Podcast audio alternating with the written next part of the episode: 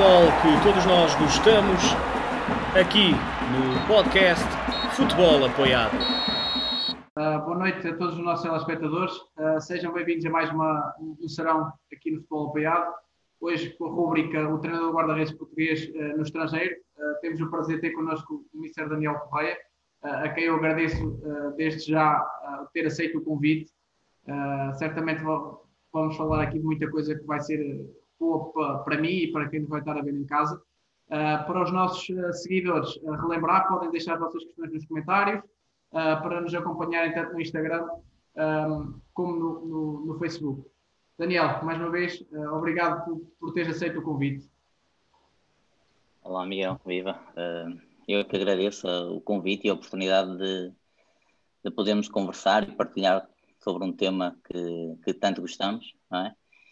E, e, partilhar as nossas, as nossas vivências e as nossas aprendizagens, no fundo. Um, quero também cumprimentar uh, quem, quem eventualmente nos possa estar a ver em casa. E, e antes de partir para aquilo que, que são, no fundo, as reais uh, intenções da, desta, desta nossa conversa, um, quero prestar uma pequena homenagem ao, ao nosso colega Júnior, e desde aqui deixar as minhas sinceras condolências à família. Igualmente aqui da parte do, do futebol apoiado. Uh, não conhecia pessoalmente, mas foi abalou-nos a todos. Uh, e esta posição, e eu penso que nós, treinadores guarda-redes, temos esta, esta união e, e, todos nos, acabamos por nos conhecer um bocadinho e isto estamos sempre a pensar, é complicado.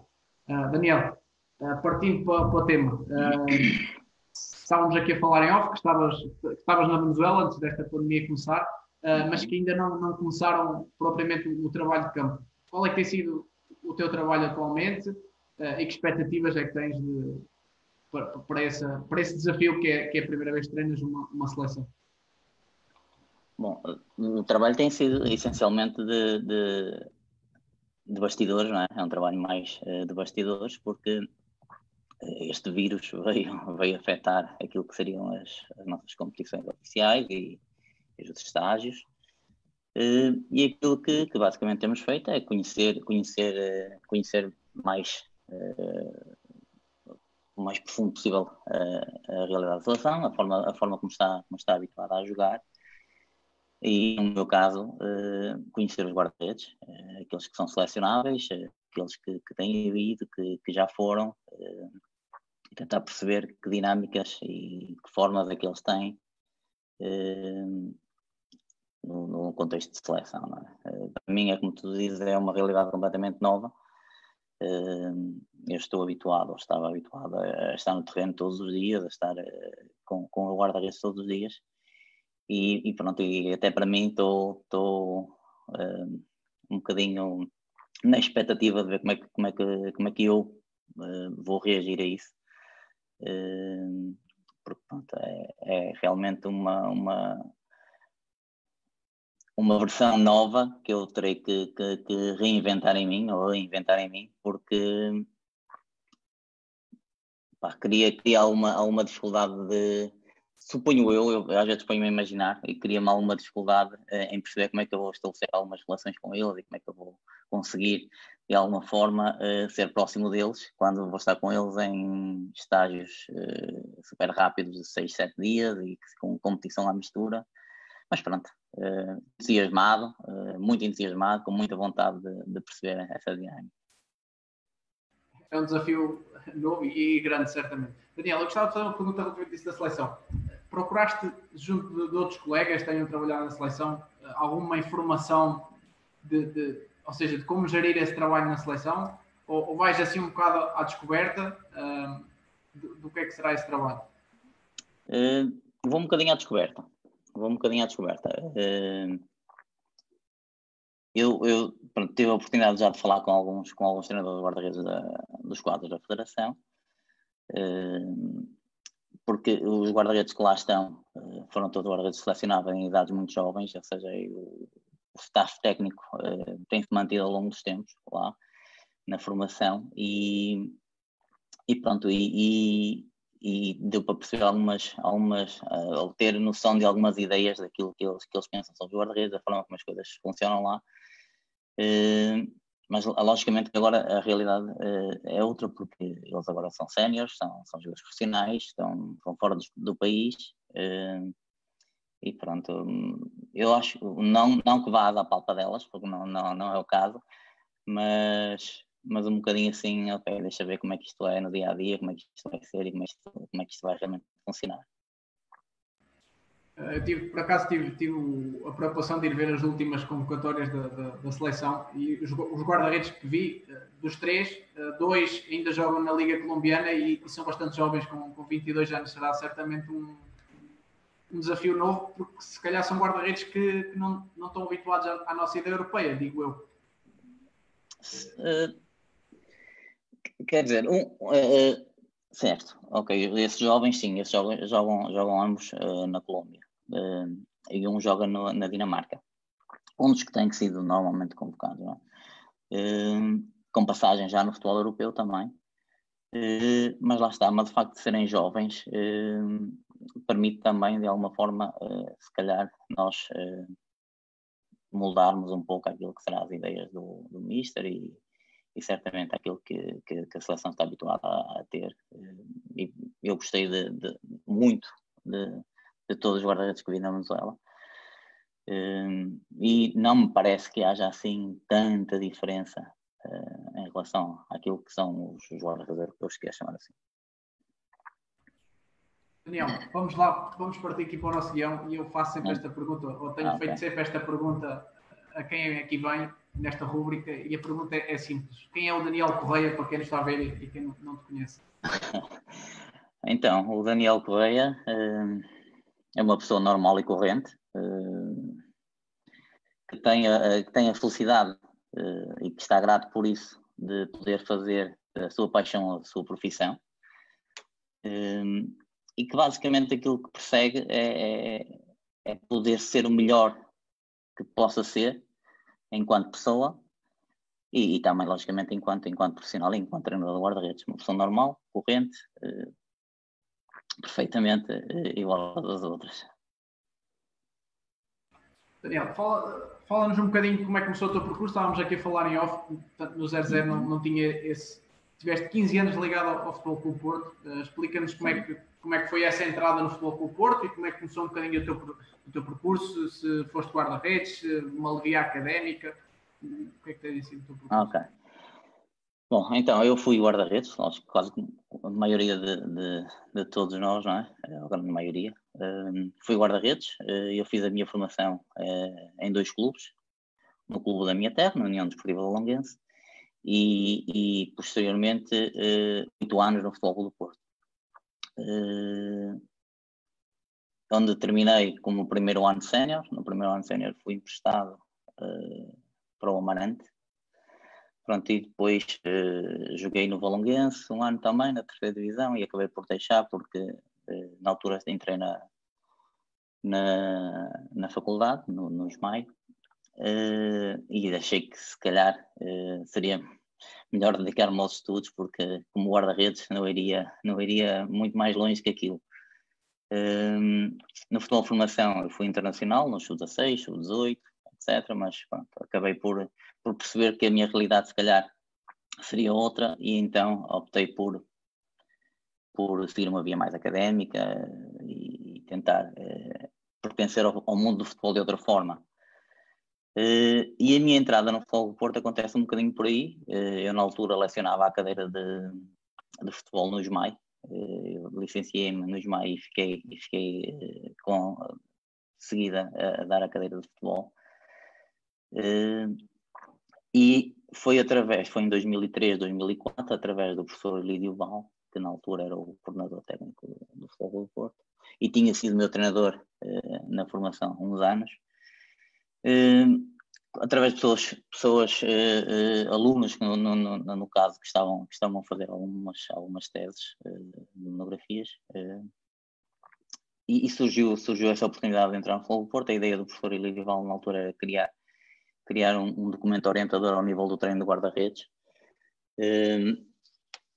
E, e, pronto, e foi assim que eu acabei, acabei por entrar uh, no Fogo em 2003, 2004. Na altura, na altura os treinadores guarda-redes que lá estavam era o Silvino, uh, era o Sr. Alves e o Sr. Rui Teixeira, que ainda, que ainda lá continua.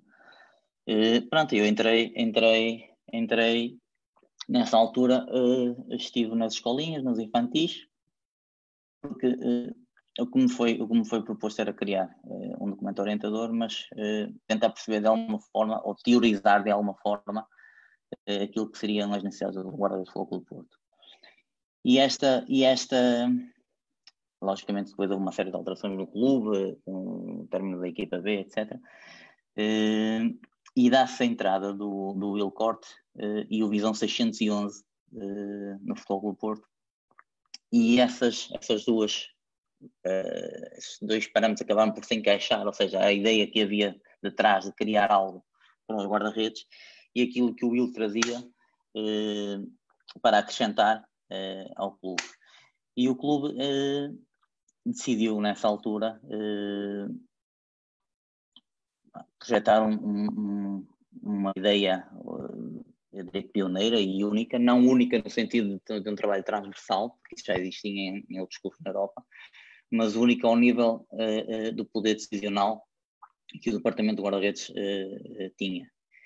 Isto é, nós passamos a, no projeto de Visão 611, passamos a, a enquanto Departamento de Guarda-Redes a, controlar tudo que, que, dizia respeito à vida e àquilo que rodeava os guarda-redes do clube. Portanto, esse, esse projeto prolongou-se para lá de 2011, logicamente, entretanto, nós fomos, enquanto, enquanto departamento, fomos crescendo. Uh, o nosso objetivo inicial era termos seis, sete treinadores profissionais na formação, que acabamos por, por, por ter.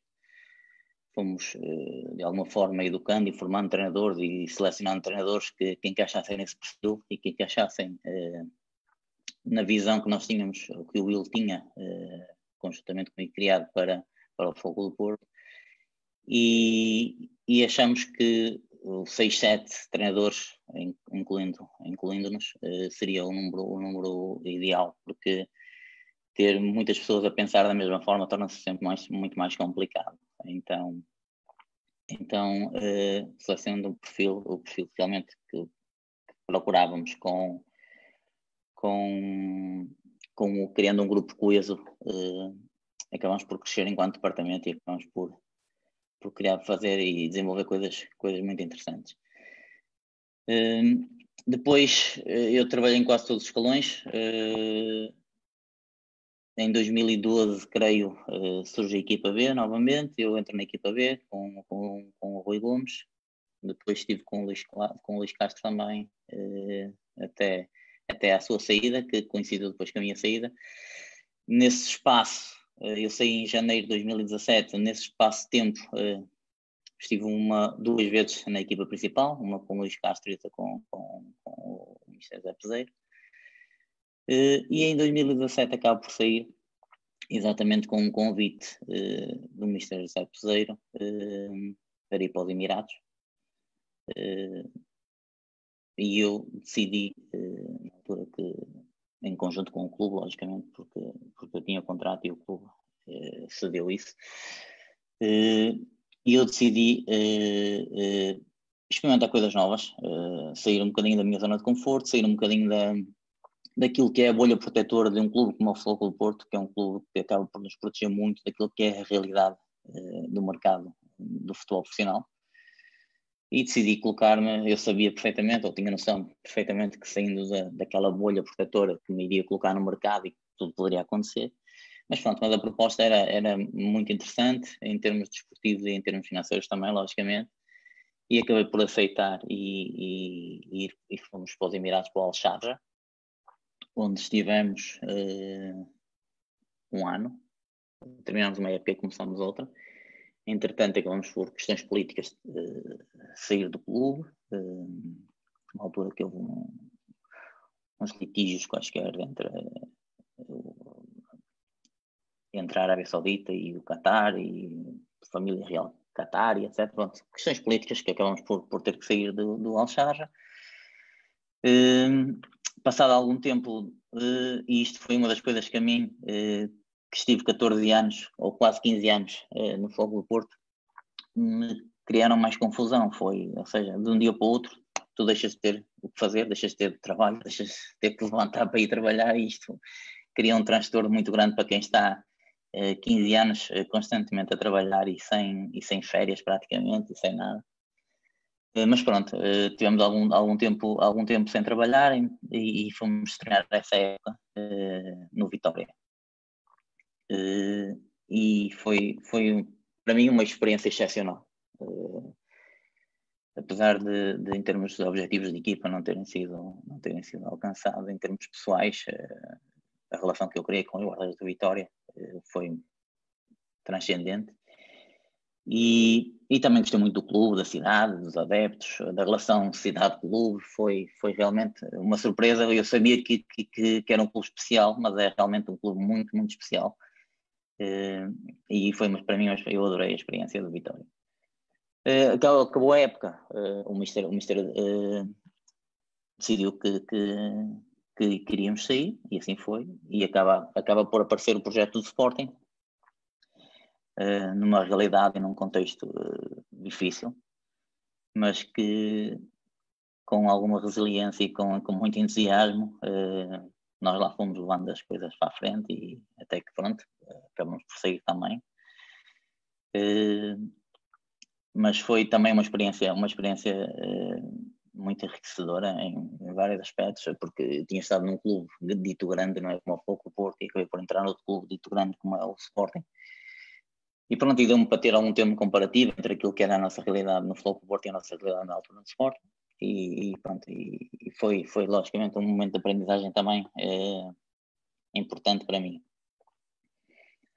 Depois da saída do Sporting, eh, tivemos algum tempo também sem trabalhar e surgiu a hipótese e um, um, a possibilidade de trabalhar com, com o Miguel Cardoso, uh, que tinha uh, um projeto uh, muito interessante no AEC, no AEC de Atenas, e que eu sabia, eu sabia também que era um treinador que, que, que manteria de alguma forma a minha linha em termos de treino por aquilo que eu conhecia, por aquilo que eu, que eu, que eu tinha visto e aquilo que tinha colegas, tínhamos, tinha colegas que tinham trabalhado com ele e que o conheciam e ele tinha também passado pelo Fogo do Porto. Eu saberia que de alguma forma a linha orientadora em termos de, de treino uh, seria manter com, com um outro ajuste, logicamente. E pronto, e, e, decidi, e decidi isso e, e decidi que seria o rumo que eu teria que dar à, à minha carreira e desde já também agradecer ao, ao Miguel uh, a possibilidade e a oportunidade que me deu em trabalhar com, com ele, apesar de ter sido pouco tempo, porque acabamos por sair também um, precocemente do AEC, um, ehm, e, mas foram, foram de alguma forma o, o abrir de outras perspectivas em termos de treino, em termos de forma de jogar. E pronto, e quando, quando e depois do, do AEC surgiu, surgiu esta questão, este convite novamente do, do Mr. Poder para a seleção da Venezuela, e agora vamos ver o que, é que isto, o que é que isto vai dar, porque é realmente uma coisa completamente diferente de todas as outras, um, que eu estou entusiasmado, estou, estou com, com muita vontade de começar, uh, e pronto, e vamos, vamos, vamos aguardar as cenas dos próximos capítulos. É um, é um percurso e peras, né? É já um percurso com uh, bastantes uh, passagens. São, são 17 anos, assim, já, já são alguns anos em termos de treino de guarda-redes, mas são muitas vivências, sabes? E aquilo, aquilo que aquilo que mais, que mais uh, me importa uh, das, minhas, das minhas experiências, daquilo que eu trago mais importante, é que no final de cada uma delas uh, eu trago o respeito e o carinho dos guarda-redes e que, que no fundo eu dou por egoísmo isto é, hum, eu, dou, eu, eu, eu faço tudo para que os outros estejam bem, para eu estar ainda melhor. Ou seja, no fundo é o único, segundo, segundo o, o Jacinto Benavente, eh, é o único egoísmo aceitável. Eh, é, ou seja, estarem todos bem para eu estar ainda melhor. Eh, por isso é que eu costumo dizer que dou por egoísmo e que, que as experiências só nos enriquecem. Daniel, voltando aqui um bocadinho atrás ao, ao Porto, ao Futebol Porto, uhum. uh, que influência teve ou tem o Will Corte no teu, no teu percurso, uh, nas tuas ideias, na maneira como vês o treino? Bom, uh, enfim, uh, eu passei por diversas fases e diversos momentos, e logicamente que toda a gente com quem nós nos cruzamos, em termos de futebol e não só, também na vida, nos influencia de alguma forma.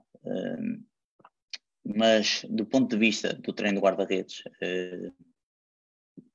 a chegada do Will ao Futebol do Porto, no momento em que eu ainda eh, de alguma forma eh, procurava a minha identidade enquanto treinador, eh, foi como que chegar ou encontrar aquela peça que faltava para, para, para perceber e entender o treino de uma outra forma. O Will, o Will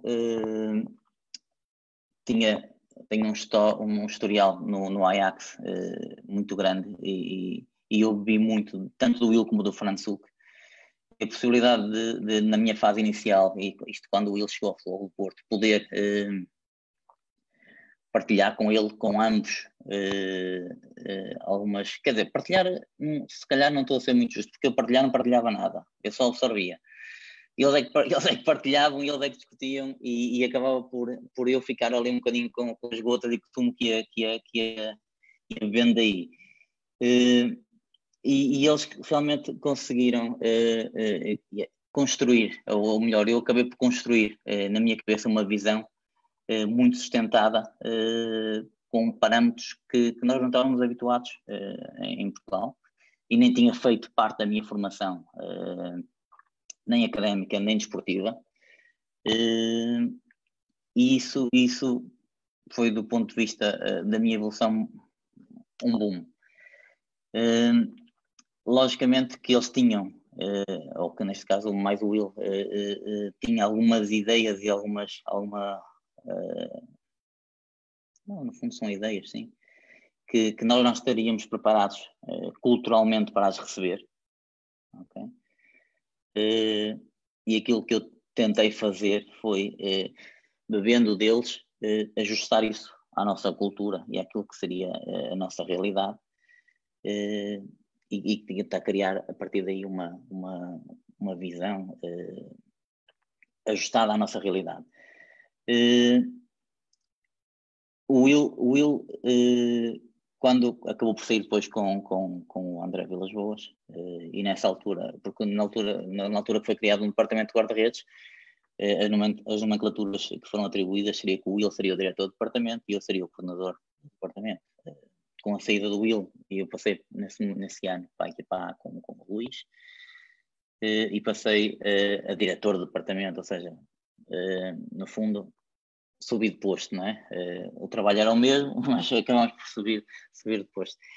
Isto para dizer que, que aquilo que, que ele tinha conseguido no Fogo Porto, nós fomos, fomos mantendo e fomos, e fomos alinhando uma ou outra aresta, que em termos culturais uh, nos, nos criava alguns, alguns entraves. Uh, e pronto, e, e no fundo, no fundo em termos de educação, formação como enquanto treinador de guarda-redes foram foi foi foi muito uh, a filosofia de, do, do Will e do Franz uh, mas é, é, como te digo uh, todos os treinadores com quem eu trabalhei e tanto na formação como depois na equipa B como também na, na, na equipa principal e nas outras realidades também acabam por nos influenciar na formação. Eu, eu, eu trabalhei com, com com treinadores como o Mr. Álvaro, como o Mr. Carlos Alberto, que são, que é, que é, que são pessoas que nos passam uh, um sentimento único daquilo que, que é o fogo do Porto. Uh, e isso influencia-nos, isso, isso, isso uh, dá-nos uma marca muito vincada daquilo que é sentir o, o do Porto e depois com, com o Capuz, com o Pedro Emanuel, também formas de lideranças completamente distintas na equipa B, também na formação com o Rui Gomes e com o Luís Castro. Uh, ou seja, toda a gente acaba por nos influenciar de uma ou outra forma, seja desportiva, seja pessoal. Uh, e, e, pronto, e nós vamos moldando e vamos de alguma forma também ajustando a nossa, a nossa forma de estar e a nossa ideia, uh, não só ao desporto, mas também à vida.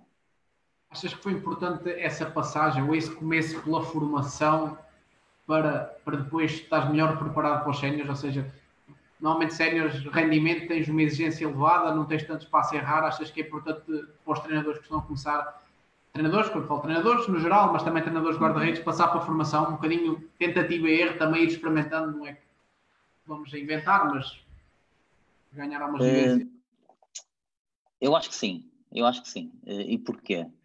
Porque os, os meus melhores anos foram no futebol de formação. Okay? E é onde eu quero terminar. Uh, eventualmente, quando terminar a minha carreira, é onde eu quero regressar novamente, é, é, é ao futebol formação e, e aos mais pequeninos. não porque tem alguma coisa contra o futebol profissional que não tem.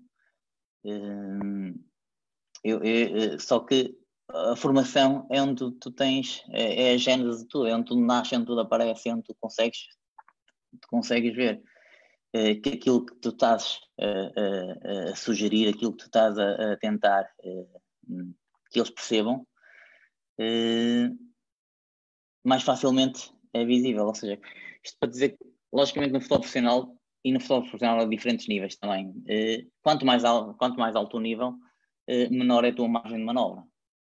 Ok?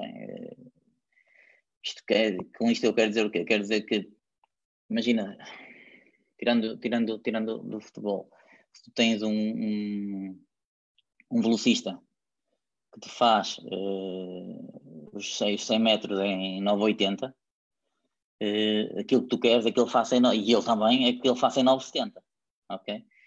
Eh, mas a margem de manobra é, é, é mínima, de 970 para 980. A tua única preocupação é que ele não faça em 990. Ok? Porque senão aí tens um problema grave.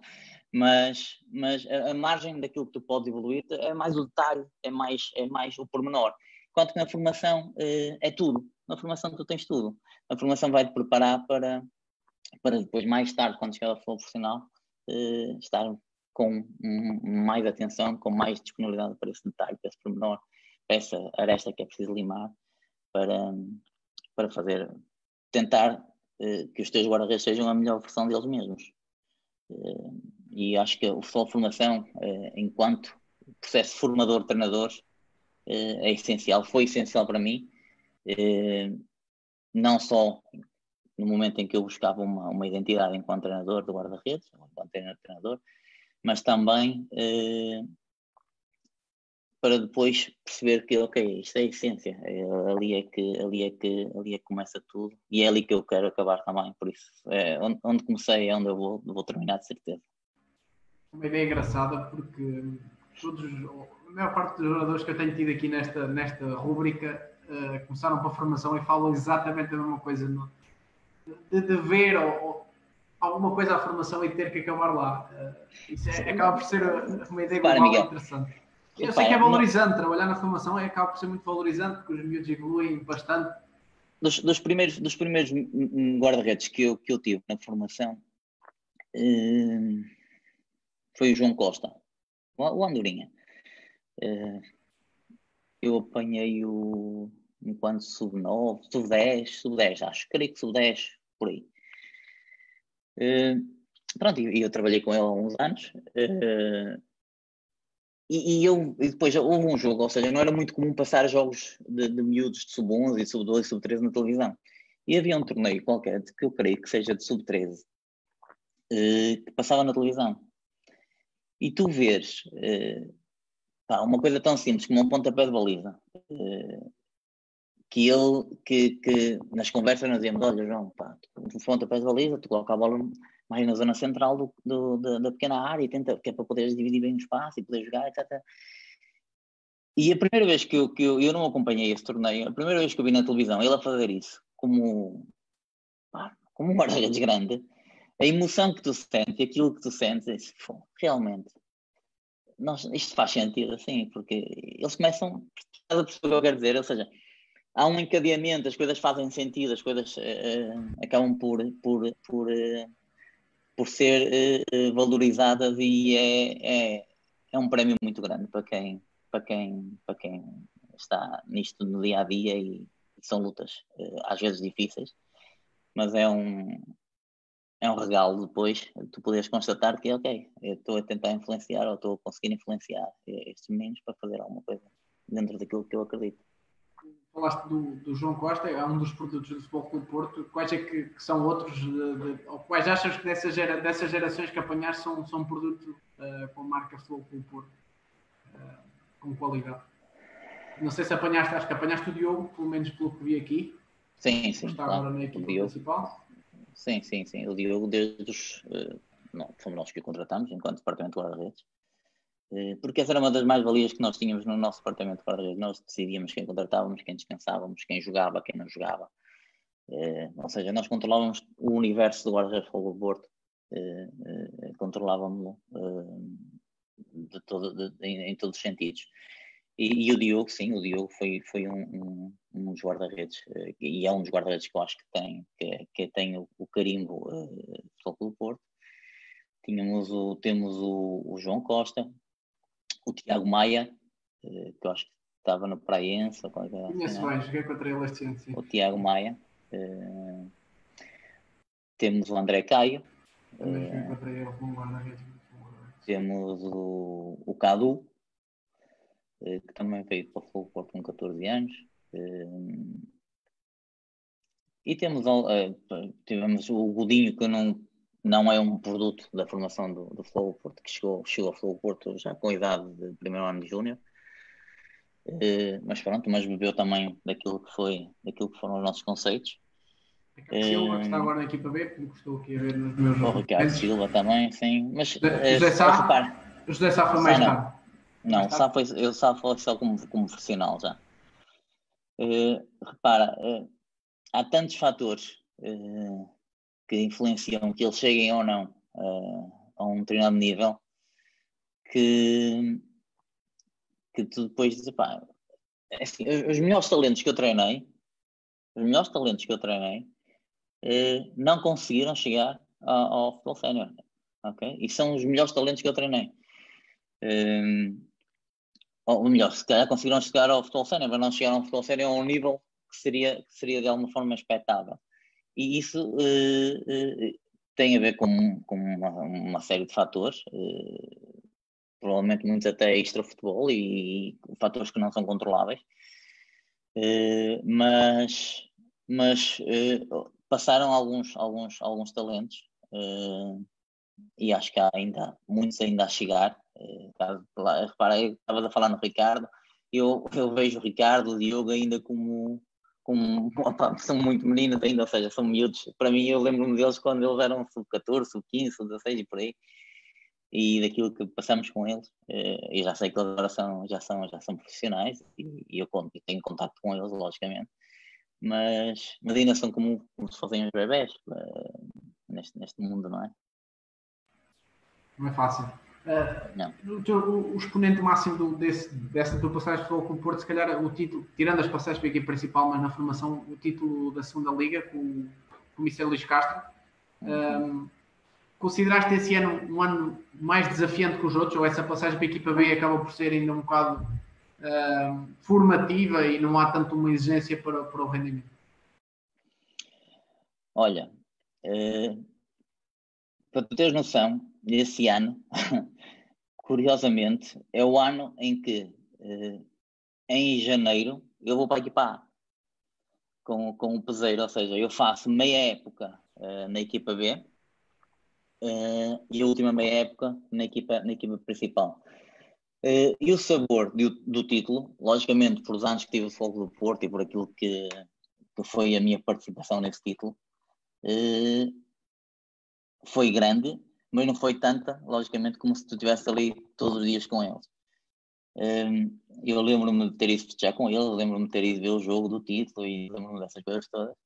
Uh, mas tu sentes, pô, uh, isto passou só 50%, os outros 50%, uh, os outros 50% ficaram para o Matos, o Matos, o Ricardo Matos, que na altura era, era, era, guarda, era, era um guarda-redes que nós tínhamos contratado para, para nos ajudar na formação, enquanto guarda-redes, eh, para nos ajudar na formação dos, dos, mais jovens também, e eventualmente se tivesse que jogar, jogaria. Eh, mas já numa perspectiva mais de futuro. acabou por ser ele que terminou a época enquanto treinador do guarda-redes. E pronto, e foi um, uma, um, misto de emoções. De ok, eu pertenço a este grupo, não pertenço, eu vou festejar, mas acabei por festejar e acabei por ser também muito, muito bem aceito ali. em relação à, à, à, tua questão em concreto, a equipa B é, é a continuidade da formação. É, é lógico que a busca de rendimento e, e, a, necessidade, a necessidade do rendimento que, que está inerente a um clube como, como, como o Porto, quando, quando compete a nível profissional, nos, em, em, determinados momentos nos tolha uh, aquilo que são as nossas, as nossas convicções e as nossas, e as nossas ideias eh, eh, em termos daquilo que é o desenvolvimento final de um guarda-redes, ou num processo final de desenvolvimento de um guarda-redes. Eh, eu lembro-me nesse ano, e a equipa B tem essa particularidade, ou tinha essa particularidade para o Porto, que havia muita relação com a equipa principal. E, e eu lembro-me que esse ano do título, quem acabou por jogar as partes finais até foi José Sá e em detrimento de outros guarda-redes, como o João Costa, portanto, estava, que, estava, que estava também na equipe. Uh, acho que sim, sim, acho que sim. Uh, e o Caio, etc. Pronto, acabamos ali por, por ter um grupo de guarda-redes que, que acabou por ser positivo, porque todos beberam uh, de, de, uh, desse momento de aprendizagem com, uns com os outros e, e foi muito rico a esse nível. agora, a equipa B, num contexto como o Futebol Porto, é um, é, é, é, um processo final de, de, de, formação de um guarda-redes, mas em determinados momentos, em determinados contextos, tem que, tem, tem que ser ligeiramente ajustado uh, em busca do rendimento, sim. Antes de ir aqui à, à minha próxima pergunta, e que já tocaste que, que essa chegada a trabalhar aqui principal com o José Peseiro, vou só aqui a duas, não são duas questões, são dois comentários que já aqui temos, um do, do Mr. Ricardo Pereira, uh, boa tarde Miguel, para ele tinha boa tarde. Uh, não tenho perguntas para o Daniel, só enviar um forte abraço e dizer que deixou lá um grande discípulo como o Pedro Pereira, Pereira. Isso por vezes é das melhores heranças e testemunhos de um bom trabalho realizado. Um, um forte abraço para ti. E o Mr. Rui Barbosa também deixa-me um, um abraço. Um forte abraço para ambos também. Uh, e isso, uh, essa das questões, essa questão que o Ricardo levanta, uh, é, é uma realidade, ou seja, na altura, na altura que, que surgiu o convite do, do Ministério Peseiro um, para o acompanhar na, na aventura do, nos Emirados, um, uma das preocupações era perceber quem é que estaria uh, pronto ou quem, eu, quem é que seria a pessoa que poderia uh, assegurar a continuidade do, do Departamento de Guarda-Redes. E eu, sinceramente, eu acho que eh, qualquer um dos treinadores de guarda-redes que lá estava eh, teria essa, essa, essa capacidade eh, com as suas, as suas virtudes, com os seus defeitos, à sua forma, mas a nossa formatação dentro daquilo que, que era o perfil e daquilo que, que foi a nossa exigência para construir os guarda-redes eh, permitia que a sintonia fosse uh, uh, quase perfeita entre todos e que qualquer um pudesse, pudesse dar seguimento ao trabalho que estava a ser feito. Essa foi uma, uma das preocupações do clube na altura, para me deixar sair e para eu poder sair para, para essa nova aventura. e na altura, pronto, eu optei, optei, optei por sugerir o Pedro Pereira, porque achei que era aquele que na perspectiva a longo prazo, uh, poderia trazer mais, uh, mais aporte ao departamento e, e mais, não conhecimento, não é o conhecimento que eu quero dizer, porque todos também o têm, mas uh, um, o, o, Pedro acabou por dar um cunho pessoal pelo entusiasmo que tem, pela forma dinâmica que, que, que vive as coisas e acho que reinventou um bocadinho aí o, o departamento e tem esse mérito. E, e, pronto, e essa foi uma, uma grande preocupação na altura, mas o Ricardo tem, tem, tem razão. Essa é, é, a maior herança que tu podes deixar, é, é, que as coisas sigam o seu caminho da mesma forma, que as pessoas acreditem, continuem a acreditar no que estão a fazer e pronto. E é por aí. Uh, chega, chegas ou passas por, pela equipa com o comissário José Peseiro, foi, e, e, desde aí tens, tirando essa passagem para a capa com o comissário Miguel Cardoso, e, e já lá uhum. iremos, uh, foi quase um, um, um casamento perfeito, uh, diria eu foi ele que fez o convite porque um, vocês se revêem numa ideia, uh, revêem competência um ao outro, como é, como é que funciona um bocadinho essa relação, porque a partir do momento que faço parte dessa equipa técnica, certamente é porque existe um elo de, de confiança muito grande. Ah, sim, eh, pronto, eu, eu, eu fiquei um bocadinho surpreso uh, na altura com, com o convite, porque o Mr. José Peseiro, na passagem para o Futebol do Porto,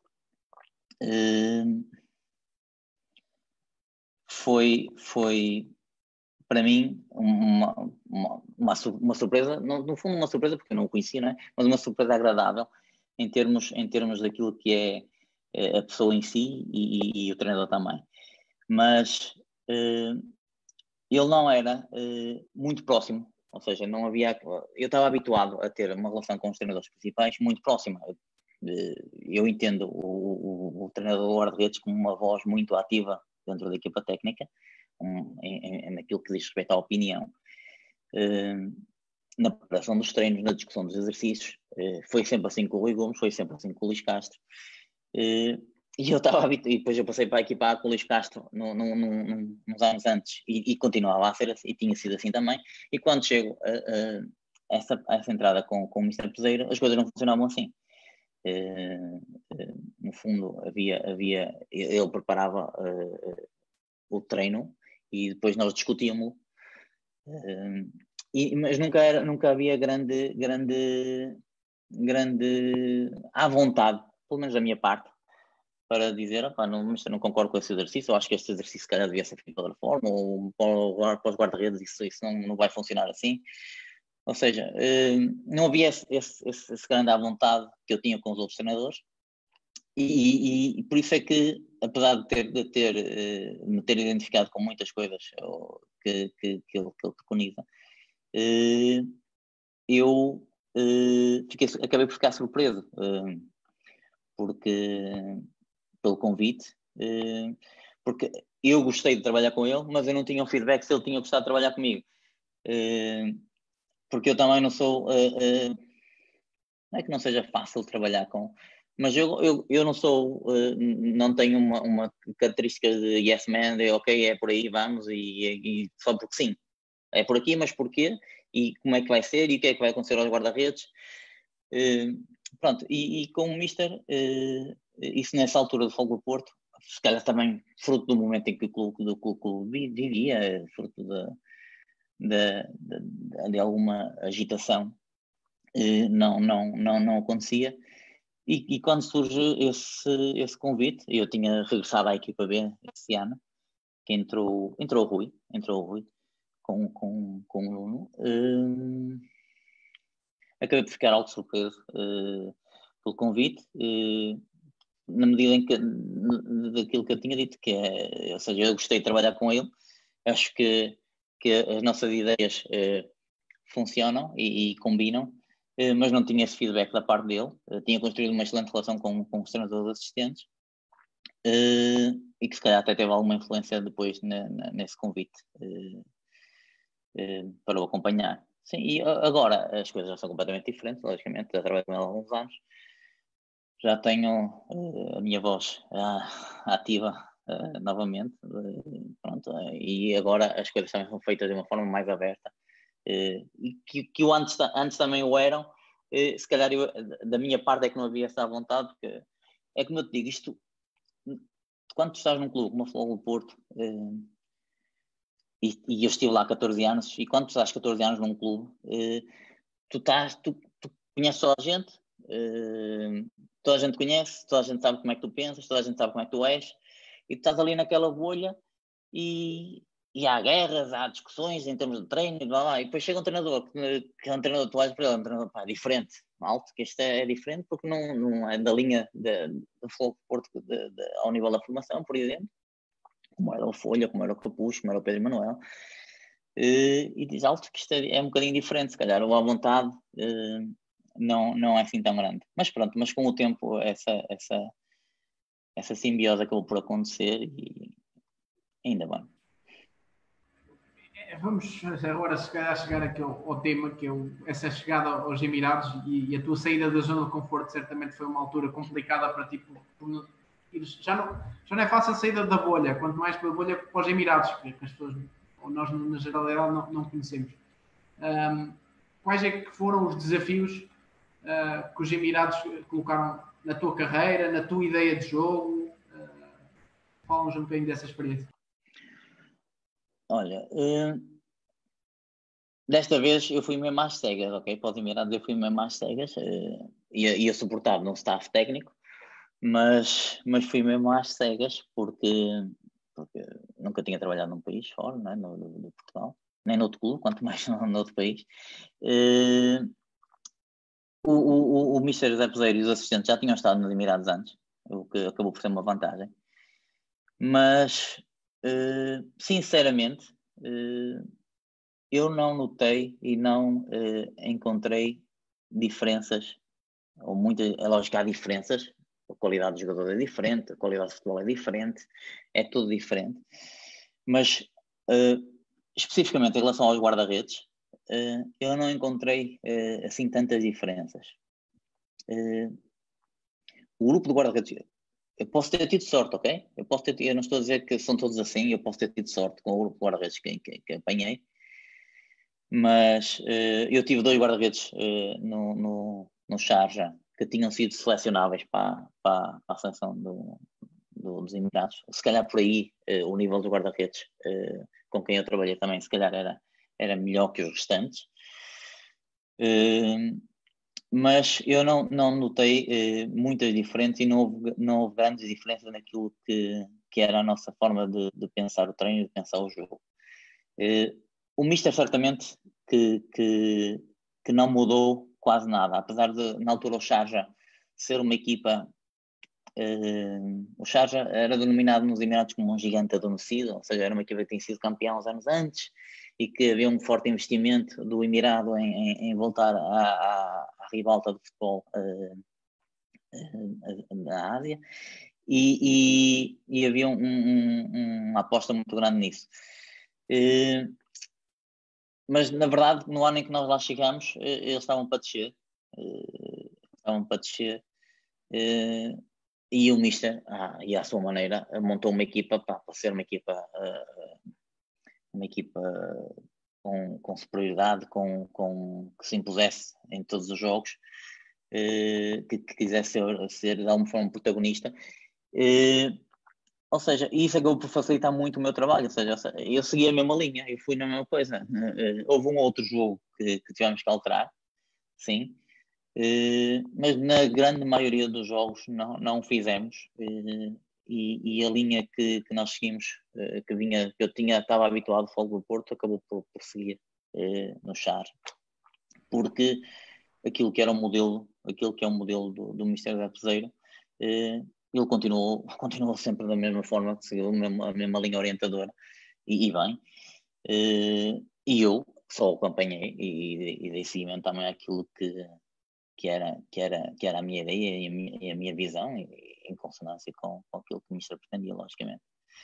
Uh, em relação aos guarda-redes, uh, é como eu te digo, eu acho que os Emirados têm um potencial tremendo em termos de guarda-redes. Potencial uh, logicamente que relativo, mas potencial porque eles têm, uh, na realidade deles, têm treinadores portugueses, italianos, espanhóis, sérvios, ucranianos pá, tem brasileiros, eles têm treinadores de todas as nacionalidades, eles têm uh, todas as escolas, chamemos assim, de guarda-redes possíveis de imaginar, eles têm tudo. Só, só lhes falta criar e aproveitar e retirar dessas, desse, de, desses treinadores que eles têm, o melhor e criar a forma deles, a ideia deles e a visão deles e a filosofia deles. Agora, eu também percebo que, e era uma das. Eu, eu tinha um guarda-redes com, com alguma idade eh, eh, no, no Charja, que tinha pretensões de vir a ser treinador do guarda-redes. Ou seja, ele era mais, que, mais meu adjunto do que, do que propriamente meu guarda-redes, apesar de ter feito alguns jogos. Uh, e, e, ele uh, falávamos muito, e, e, ele questionava muito sobre a realidade na Europa e como é que era, e que se eu achava que era diferente. E eu, e eu disse-lhe isso: olha, pá, Rashid, eu acho que vocês aqui, pá, vocês aproveitam muito mal esta multa toda. Vocês têm aqui treinadores sérvios com uma visão, treinadores italianos com outra visão, treinadores espanhóis com outra visão, treinadores portugueses com uma visão à maneira deles. Pá, tem tanta gente, por que é que vocês não pegam nas melhores coisas? E, e, e ele dizia-me, coach, uh, sabes, nós sabemos que a maior parte dos treinadores vem aqui ganhar dinheiro. A maior parte dos treinadores vem aqui, uh, ganham o dinheirinho, estão aqui um ano, e depois vão embora.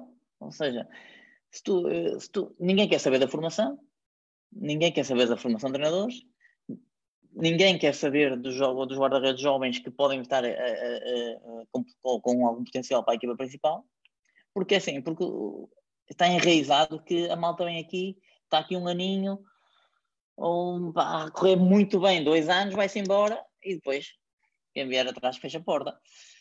Uh, e eu não, penso, eu não pensava isso dessa forma. Uh, eu chamava, na altura no Charja, uh, os guarda-redes da, da, equipa, da equipa de sub-23, ou de sub-20, na altura, acho que era sub-20, treinavam sempre comigo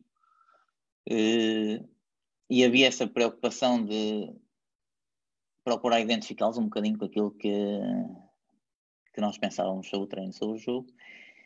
Eh, mas, mas a realidade, e eu senti isso, estava tão enraizado neles, ou seja, por muito que tu quisesses eh, acrescentar algo eh, eh, a quem vem de baixo, acrescentar alguma coisa a, a, aos guarda-redes, eh, mesmo aos mais pequeninos, era quase que impossível porque as pessoas sabiam que estava ali a parado, ou têm essa noção e eu não tinha, sinceramente eu não tinha, por muitos motivos.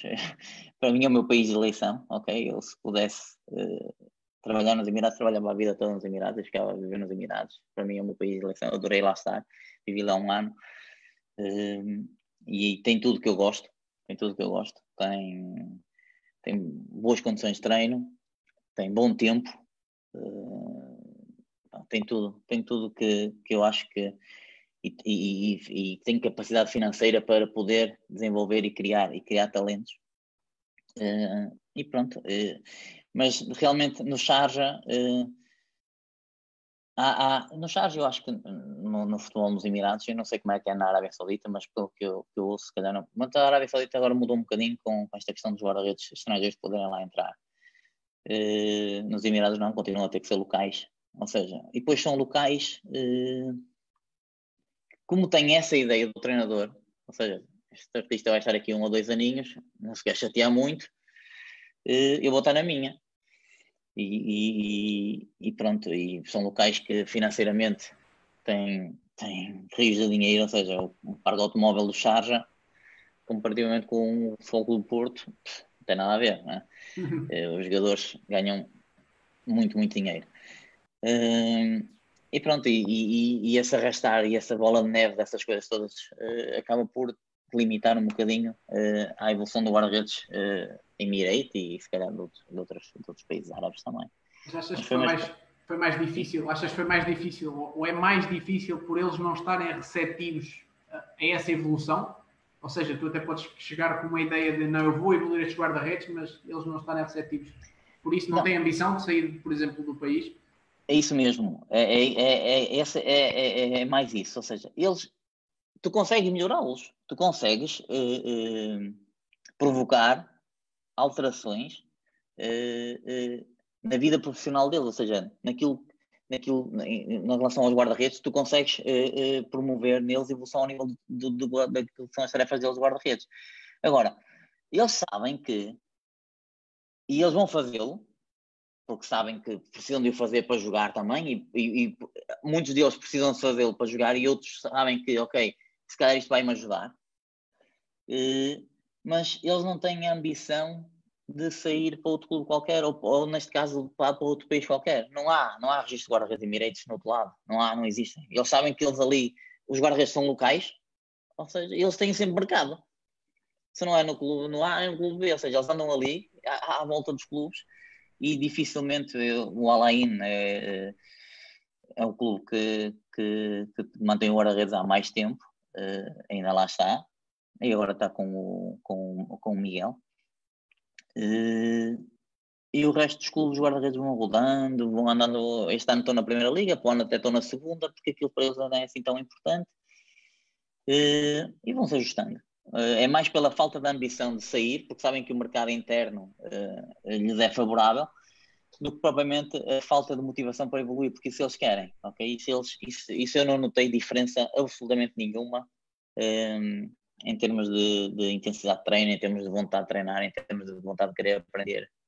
Eles querem, só que sabem que, ok, hoje tu estás-me a pedir isto, mas daqui por dois, três jogos, às tantas treinadores são despedidos, vem outro e vai-me pedir outra coisa Por isso, ou seja, eles deixam andar um bocadinho.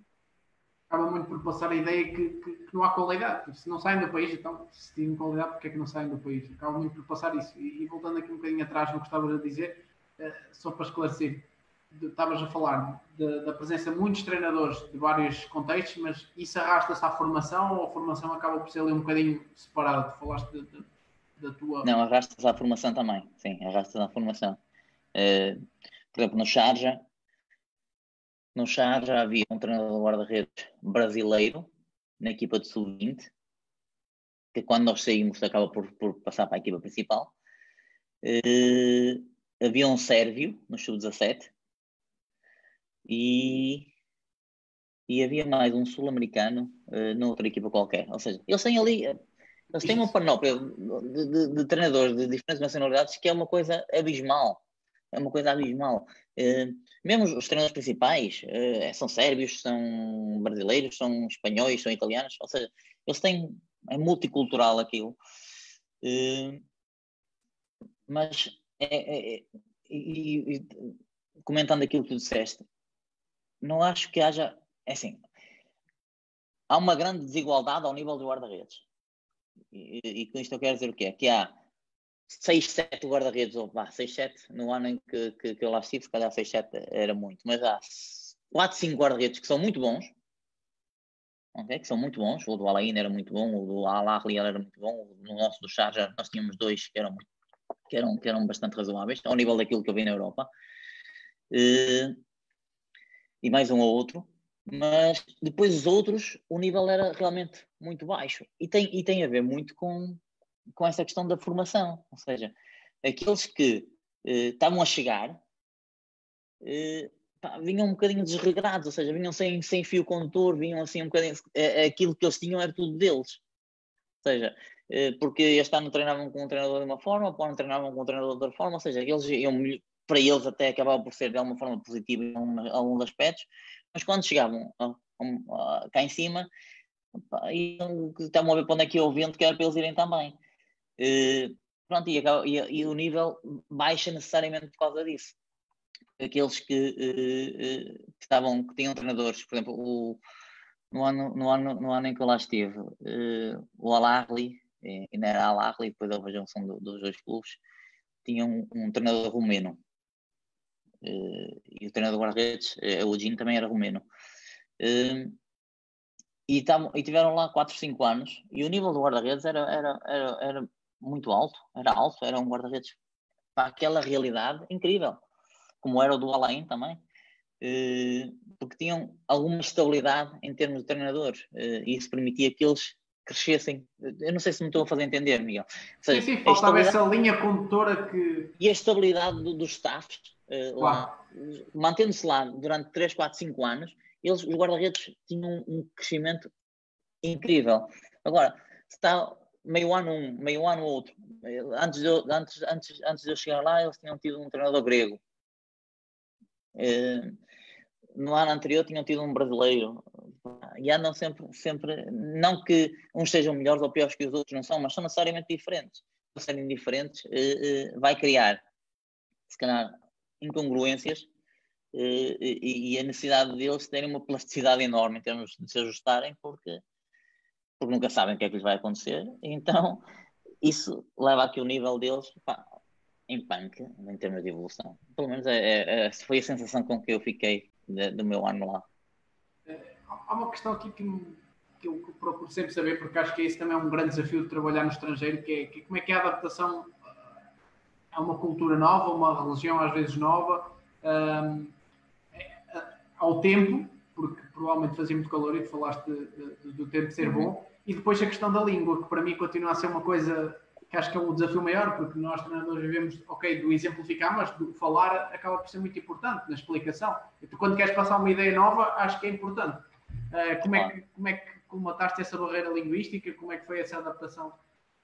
Olha, uh, realmente, uh, e, os Emirados, sendo um país mais liberal que, que, os outros, especialmente a Arábia Saudita, era uma das, foi uma das principais, uma das grandes coisas que me tive que adaptar, lá no fundo, que é a parte, a parte da religião. Tudo era programado em função da religião, de, de, dos momentos da oração deles, e isso, isso nem sempre é, é benéfico. Da forma como, como, como, como eu estruturo o, o semanal, eu tenho necessidade de treinar mais cedo, treinar antes do que a equipa. Pá, mas muitas vezes isso batia com movimentos da reza, ou seja, aconteceu-me, acontecia muitas vezes eu começar o treino, imagina, pronto, à parte do calor, e nós logicamente treinávamos ao final do dia, treinávamos às 7 horas, às 8, às 10, dependia do, das temperaturas, mas bate sempre com alguma reza, porque eles rezam 5 vezes por dia. Então, uh, aconteceu-me diversas vezes, pá, eu começava o treino, imagina, começava o treino da equipa era às 8, eu começava o meu treino às 7, mas às 7h25, às 7h27 era o momento da reza, tinha que parar o treino, que era para eles irem rezar, que era para seguir virem novamente. E é complicado.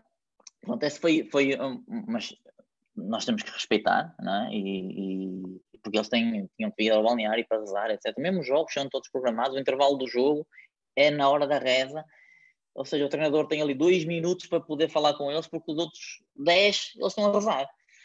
E há esses 10 minutos que, que, pronto, que eu tinha que interromper o treino, e essa foi, foi a maior dificuldade que eu tive, e, mas logicamente tive que respeitar e, e, e respeitei. Uh, em termos de clima, uh, pronto, nós contornávamos isso com um bocadinho de treinar à noite, apesar que para mim nunca, nunca seria um problema, eu adoro treinar com 30, 35, 36, eu nos dias livres fazia praia com 43 graus, 45 graus. Eu, para mim, quanto mais calor, melhor. Eu não tenho problemas nenhums com o calor, dou-me mesmo muito bem com o calor. Uh, e esse é um dos fatores que, que eu elejo os Emirados como um país de excelência. em relação à língua, repara, eu nasci na, na, na Alemanha. A minha mãe é espanhola o meu pai é português. Eh, e eu vivi na Alemanha até aos 4 anos, 4, 5 anos, até o momento de ir para a escola, mais ou menos. Eh, e eu falava espanhol com a minha mãe, português com o meu pai e alemão na, na, na, na escola, na, na, na creche. Uh, opa, e como há malta que tem facilidade de matemáticas, para, para outras, para ciências, para outra coisa, eu tenho facilidade para línguas. Uh, e, e, além de ter facilidade, também sou muito curioso uh, para aprender rápido. Em, tudo tem a ver com, com línguas, eu, eh, eu, eh, realmente gosto.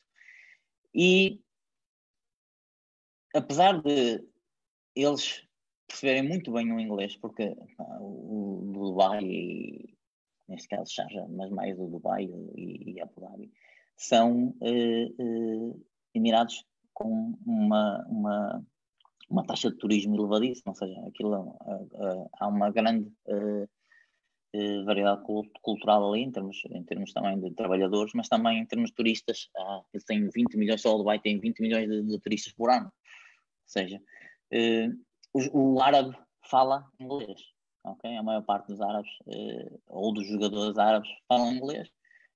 Ah, e, e, incrível, no Sharjah, esse tal meu guarda-redes mais velho falava português não falava fluentemente, mas os palavrões sabia-os todos e sabia mais uma outra coisa eh, que tinha aprendido com treinadores brasileiros, ou seja, ele tinha 33 ou 34 anos, estava no chá já desde sempre e, e apanhou um monte de treinadores, treinadores eh, brasileiros e portugueses, inclusive o, o. Manuel Cajuda, acho que lá esteve também.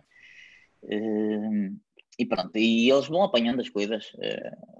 E, e, pronto, e para mim a, a questão da língua mesmo na Grécia, não foi um, um, uma dificuldade, chamemos-lhe assim. Porque eles, todos eles falavam inglês e percebiam inglês, mesmo os miúdos que vinham da formação também falavam inglês. Uh, e nunca, e nunca, nunca, nunca foi uh, para mim uma barreira. É, na, na, Grécia foi diferente porque pela, pelo, pelas conversas entre eles, ou seja, uh, e nos Emirados também, aquilo que eles dizem entre eles, às vezes tu ficas a olhar para aquilo e não percebes nada que está a dizer, uhum. apanhas uma outra palavra, mas, mas o sentido da coisa tu não, tu não, tu não apanhas. E aí sim uh, foi, foi na Grécia mais, mais complicado, porque eu tinha um treinador adjunto, uh, e na, mas na, nos Emirados não, nos Emirados era só eu os guarda-redes e nós entendíamos facilmente, porque eu aprendi muita coisa em árabe e porque eles também controlavam depois o, o inglês facilmente.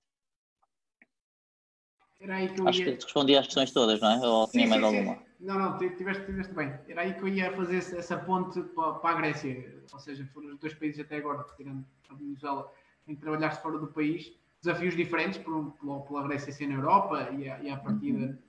Uhum. Uh, mas, mas acaba por ser interessante porque nos Emirados só tiveste guarda-redes dos Emirados e na Grécia acabas de ter só guarda-redes gregos Uh, quais é que foram os desafios? Uh, ou seja, já falaste dos desafios da, dos Emirados, que desafios diferentes te colocou a Grécia? Olha, a Grécia, uh, antes de mais, foi o ajustar a um, um novo líder, ok? Uh, ajustar a um novo líder, a uma nova, a uma nova liderança, a uma nova forma de, de, de, de concepção do treino.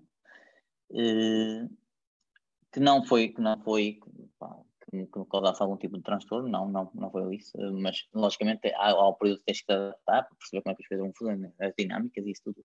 Mas eh, os guarda-redes eram, eram todos gregos eh, e tínhamos, eh, e eu tive eh, um treinador assistente eh, grego. E essa foi para mim eh, a minha maior dificuldade. porquê? Eu, atenção que eu não sou nada contra o facto de haver dois treinadores guarda-redes, uh, até acho que pode ser benéfico, e até acho que é benéfico em, em determinados contextos. Uh, agora, torna-se difícil uh, para ti, quando uma língua tão específica como o grego, e tu não a entendes, o que aconteceu basicamente foi, eu chego à EK, e, e, e, e tenho um treinador assistente, que era o ex-treinador guarda-redes, eh, que lá estava. Eh, que, pá, para teres uma ideia, imagina, pá, não se calhar não tanto, mas do género, eh, o Vitor Bahia terminou a carreira e continua como treinador do guarda-redes do Fogo do Porto. E eu chego lá e o Vitor Bahia vai para o meu assistente. Ou seja, alguém com um estatuto dentro do clube, que tinha sido ex-guarda-redes do clube, eh, pá, que os guarda-redes olhavam para essa pessoa como, com, com admiração, eh, porque tinha sido alguém importante eh, no, futebol, no futebol grego. Eh, uma pessoa impecável, ok? Uma pessoa impecável, com o intuito de me ajudar e de, de nos ajudar, pelo menos foi com a sensação que eu fiquei, mas claramente com uma visão diferente da tua. Ok? e isso foi para mim uma, uma batalha muito grande eu, eu, sou, eu sou um treinador que me tenho que ligar emocionalmente aos guarda-redes, ou seja, tem que haver uma conexão emocional com os guarda-redes. Isto é, para mim, é, é, muito importante a parte eh, que está, o homem que está por trás do guarda-redes. Isso, isso eh, se nos Emirados eu consegui facilmente, porque pronto, eles falavam inglês e, havia, e era só eu, e, e, e, essa conexão é importante porque eu, eu, eu, eu, eu valorizo a parte do homem, mas também porque eu preciso que eles acreditem naquilo que eu faço uh, enquanto profissional, mas também enquanto pessoa. Ok? Então, uh, o, o, no, na, na Grécia, aquilo que, que aconteceu foi, ou seja, eu tinha um treinador de guarda-redes assistente que tinha uma visão diferente da minha, ou, ou diferente daquela que, que, que, eu, que, eu, que, eu, que eu defendo, uh, e que tinha, uh, de alguma forma, uh, a admiração dos guarda-redes. Ou seja, eu tive que arranjar estratégias, e foi uma luta grande, e, e no final quando acabámos por sair, até estava a funcionar bastante bem. Para o puxar um pouco. Isto conquistar, não é? Um bocadinho conquistar. Para a minha visão. Não, os guarda-redes guarda eram facilmente conquistáveis. Agora, imagina isto: estás a fazer um exercício, uh, ah, um exercício de controle de profundidade, por exemplo, e tu pedes um determinado posicionamento, uma determinada, uma determinada, uh, um determinado comportamento. E, e esse treinador de guarda-redes, que lá estava comigo, se calhar até achava aquilo correto e não sei o quê, mas aquilo que ele fala com eles, tu não controlas. Ok? Tu não sabes o que é que ele está a dizer. E eu preparava o treino com ele, explicava-lhe tudo, pedia a opinião dele, ele dizia que sim e, e, e concordava e que devíamos fazer, etc, etc, etc.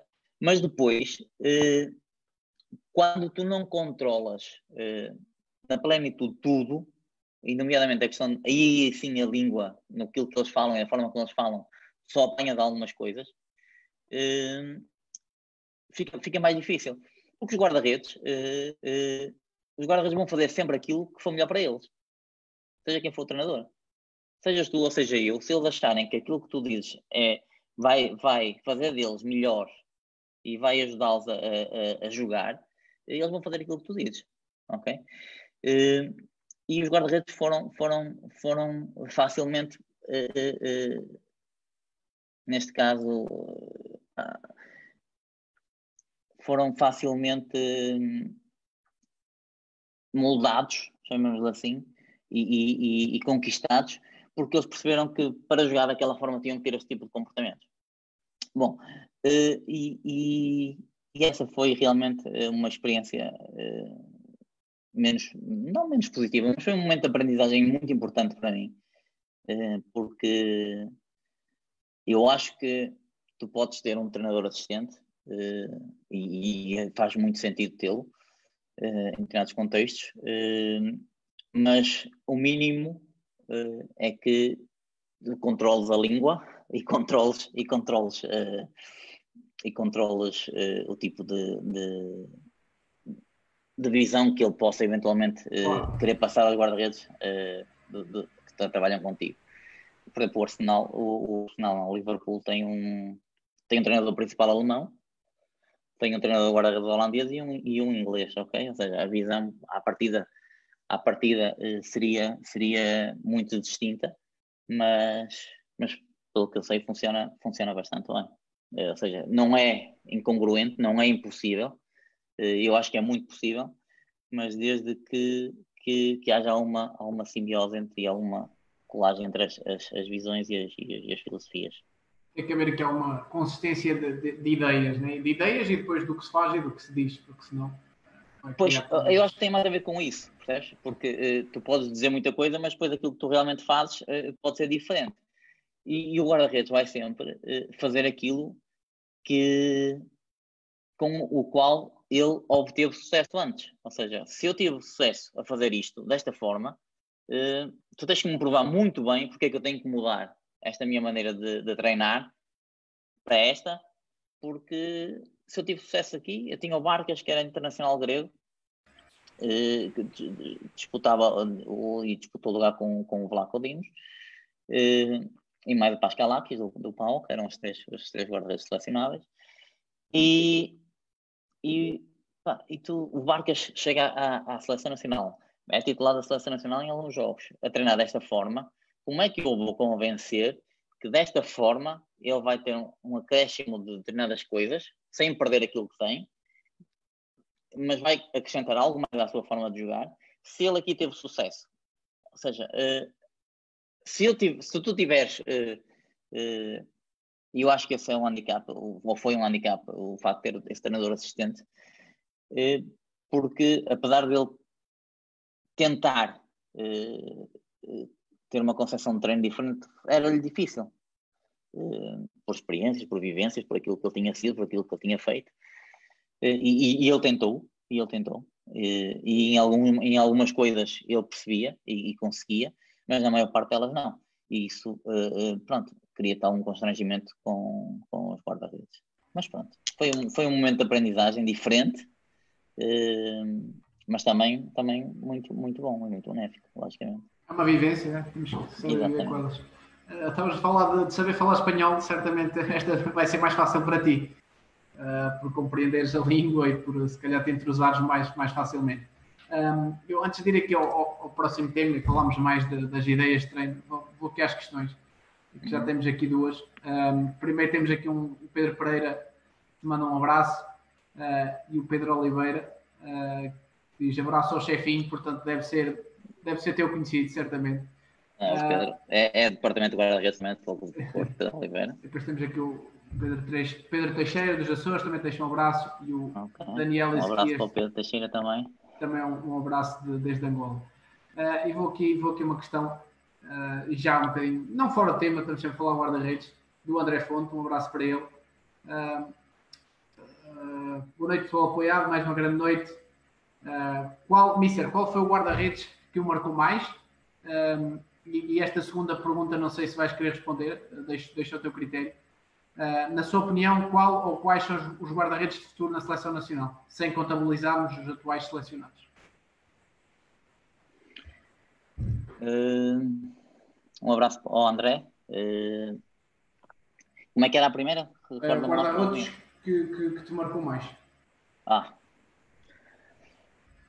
Uh, guarda-redes que me marcou mais. Marcaram, marcaram muitos. Uh, para não uma dizer pergunta todos. Interessante. Uma pergunta interessante. É, é porque quem vem de um contexto de formação, eu tive coisas, eu vivi coisas com o Ricardo Silva inimagináveis.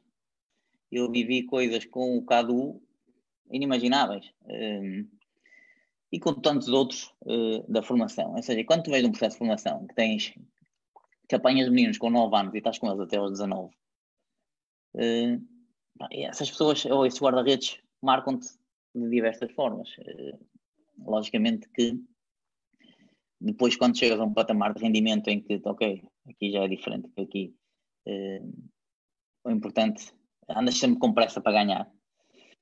Eh, não tens tanto tempo para te, te viver das coisas dessa forma. os guarda-redes acabam por marcar-te de outra forma. E eu não quero ser injusto com, com, com nenhum dos guarda-redes, porque, como eu te disse, eu acabei, acabo por me envolver com todos eles uh, de uma forma uh, muito emocional. Uh, e, e, e, todos os guarda-redes com quem eu trabalhei no Futebol do Porto, seja integrado na equipa, seja em momentos em que eles, por exemplo, eu treinei, eu trabalhei com, com, com o Sina, o Sina Bolat, com o Bracali, com o Pavel Kieskezek, com o Ventura, com essa malta toda à parte, quando eles estavam à procura do clube ou, ou em, em, em, transferência para o outro lado, acabei por treinar com eles, com o Fabiano, com o Elton, com o Iker, com o Zé Sá, eh, ah, com todos os, meninos da formação com o Miguel, com o Douglas, com o, com o Miguel Oliveira, seja, com o, o, Diogo Souza, o Maximiano, o Salá, o Renan, o Viviano, ou seja, todos eles eh, eh, me deram uma coisa eh, que, que acaba por me marcar de alguma forma. Eh, e eu acho que não seria justo da minha parte estar, estar a evidenciar um, eh, por muito, por muito que que tenham um estatuto ou nomes ou etc. mais, mais uh, do que outros, porque todos eles à sua maneira. Porque uma coisa, Miguel, uh, e se calhar até parece mal dizer isto, mas, mas é verdade, eu vou dizer porque é verdade. Na relação que eu estabeleço com os guarda-redes, uh, é sustentada em honestidade, frontalidade, seriedade e coerência. Ok? Estes são quatro, quatro, quatro fatores, chamemos assim, que, que, que eu não abdico. Independentemente de eu decidir ou não quem é que vai jogar, se sou eu que decido ou não quem vai jogar, eh, e eu costumo dizer-lhes isto, e é verdade, a mim é indiferente quem vai jogar. Mas é mesmo, mas é mesmo. Eu nunca entro num campo de treino com a intenção de ganhar nada. Eu não vou, eu não vou treinar para ganhar jogos. Eu vou treinar para melhorar os guarda-redes. Sabendo que, se eles forem melhores, eu estou mais perto de ganhar. Ok? Mas aquilo que eu quero sempre, independentemente de ser quem está a jogar ou quem está de fora, eu quero que eles melhorem. Eu não estou preocupado uh, se vai jogar A, B ou C, não me interessa. Não me interessa. Eu quero que o A, o B e o C sejam melhores, melhorem as suas coisas, as suas, as suas debilidades e fortaleçam as, as, os seus pontos fortes. Uh, por isso, e, e essa é, é, é, mais por da verdade, e eles são testemunhas, mesmo os, os, os, mais pequenos têm, têm, têm, têm essa noção. E essa foi uma das, uma das uma das reflexões que eu tive que fazer em relação à filosofia que, que, que o Will eh, trouxe para o Futebol do Porto, porque na altura que nós começámos com o Departamento de Guarda-Redes e no projeto de Divisão 611, eh, e isso era cultural e ainda existe na Holanda, ou não sei se existe agora, mas existiu até bem pouco tempo. São definidos claramente quem é o número 1, um, número 12 e, número, e o terceiro guarda-redes. Quem é o primeiro, quem é o segundo e quem é o terceiro. Ok? Eles têm isso bem claro e eles dizem-no. Ok? E eu tive situações dessas com treinadores que nós chegámos a pá, este é o número 1, um, este é o número 2, este é o número 3 e isto não muda. Isto é assim. Ok? Uh, e essa foi uma das coisas que, que pá, culturalmente nós não estávamos preparados para receber isso. Porque o, quem está como segundo guarda-redes tem sempre perspectiva de ser o número um. E não quer dizer que não seja na mentalidade deles, que pode ser, mas é preciso que uma série de fatores eh, eh, se reúnam para que isso aconteça. Como também, por exemplo, para eles, se tiverem um guarda-redes com 30 anos e um guarda-redes com 19, com qualidades semelhantes, mas este tem mais potencial, o 30 anos salta fora e entrou 19, por um rendimento que ele seja a dar. Ou seja, é uma visão diferente daquilo que é, que é, que é a formação do guarda-redes. Ou, neste caso, a, a aposta e as expectativas que são colocadas nos guarda-redes. Eh, e, e, e, isso foi uma das reflexões que, que e o Will foi mudando com, com o tempo também, foi se ajustando culturalmente, como, como, como inteligente que é, logicamente. Uh, e, e para mim, sinceramente, uh, é-me indiferente quem joga. É-me indiferente. Aquilo que eu dou uh, a um por egoísmo, dou a outro por egoísmo também. Ou seja, por isso é que estar a, a, a, diferenciar quem quer que seja não me parece não me parece justo todos eles à sua maneira foram importantes para mim e foram importantes para mim enquanto, enquanto, enquanto treinador de redes, porque aquilo que eu penso sempre quando saio dos clubes e quando saio de algum processo é, ok, o que é que eu acrescentei este guarda-redes? O que é que eu ajudei para que este guarda-redes seja ou tenha mais ferramentas do que aquelas que tinha antes? Um, pronto, e, e, por isso eu peço desculpa ao André, uh, mas todos eles uh, foram, foram no seu tempo e à sua, à sua maneira importantes, importantes para mim. Em relação aos guarda-redes uh, selecionáveis, eh, eu vejo muitos ou alguns guarda-redes com capacidade para o serem no futuro. Um, vejo o José Sá, eh, o José Sá já está sensacional, mas pronto, eh, mais como número um, não é? Mas eventualmente potencialmente selecionáveis, que se calhar é mais esse o âmbito da questão. Uh, vejo o Diogo Costa, vejo o Max. Uh, pá, eu vejo o Diogo Souza, eu gosto, eu gosto também do Diogo Souza do, do, do Sporting. Vejo uma série de guarda-redes com, com, com, com capacidade, o Tiago Sá, com capacidade para poder chegar. Eh, eu acho que não estou a esquecer assim nenhum uh, dos mais jovens. O Tiago Sá é 9-5, mas, mas pronto. Um, com capacidade para poder chegar, para poder chegar. A lógica depois há aqueles miúdos uh, que eu perdi um bocadinho o rastro uh, pela, pela, pela, pela, força da, das situações de trabalhar fora e tu vais perdendo aquela, aquela, aquela, aquela ligação que tinhas com, com os guardas da formação, porque antes, uh, pá, até 2006, eu, eu sabia os guardas todos a nível nacional e essas coisas todas, mas com o passar do tempo, ou seja, uns vão ficando pelo caminho, vão aparecendo outros, etc. Eh, mas há uma série de guarda-redes que, que eu acredito que têm, que têm capacidade para, para, para poder ser selecionáveis no futuro, e nomeadamente esses que acabam por ser nas seleções que calhar mais jovens já, mas que se tudo correr como expectável, e provavelmente não vai acontecer, não é? porque nunca acontece, nunca, as coisas nunca uhum. correm como são expectáveis, uh, esses seriam os nomes que eu, que eu, mais, que eu mais apostaria para poder continuidade, e muitos, alguns se calhar que ainda vão aparecer. Daniel, eu vou-te vou pôr aqui uma pergunta sobre isso, sobre o potencial guarda-redes e esta questão dos guarda-redes jovens, que acho que é uma questão que é pertinente, que é se achas o quão importante é, a oportunidade e quão importante é jogar num, num patamar sénior, ou seja, estou numa primeira liga mas não jogo, se calhar é preferível estar numa segunda liga a jogar e a ganhar vivências ou passar para uma primeira liga, ou seja, como é que vês esta passagem de guarda-redes? É importante jogar e, e, e, ter oportunidade, depois o contexto vai, vai vir para o resto. Uh, isso é, é, uma questão, uh, Miguel, nós sempre, sempre nos colocamos, é? enquanto treinadores guarda-redes, enquanto uh, para quem gosta de guarda-redes, a avaliação dessas, dessas. E eu já vi tantos casos de guarda-redes a fazer más escolhas a esse nível que, pronto, depois acabas por tornar um bocadinho insensível a esse nível. para mim é sempre importante jogar, ok? Ponto, esse ponto assente, para mim é sempre importante jogar, seja qual for o nível competitivo. Uh, ok? Se eu tenho capacidade para jogar, uh, se eu estou na primeira liga e não tenho capacidade para jogar na primeira liga ou não tenho oportunidade para jogar na primeira liga, eu vou jogar na segunda. E o mesmo digo, se eu não estou na segunda, vou para o CNS, ok? Eu tenho que jogar. Não interessa onde, eu tenho que jogar. Porque o jogar uh, vai-te fazer, o, o, jogar, nós andamos, agora, não é uma moda, mas agora está instituído que o jogar é, é, que é importante e o jogar é que é específico e é uma verdade, ok? Eu concordo com isso tudo, para mim também. Uh, e se o é, então os guardas têm que jogar. Ok? Então eles têm que jogar, eles não podem treinar o jogo e chegam ao fim de semana e não jogam. Ok? Uh, Fiz-me entender? Eu não te sou ouvir, Miguel. Sim, sim, sim, claramente, claramente. Ou seja, eu treino o jogo e depois ao fim de semana. Um deles fica de fora e outro vai para a bancada logicamente, se tem ou não potencial, uh, tendo potencial, faz, faz todo sentido que eles joguem, seja qual for o registro competitivo.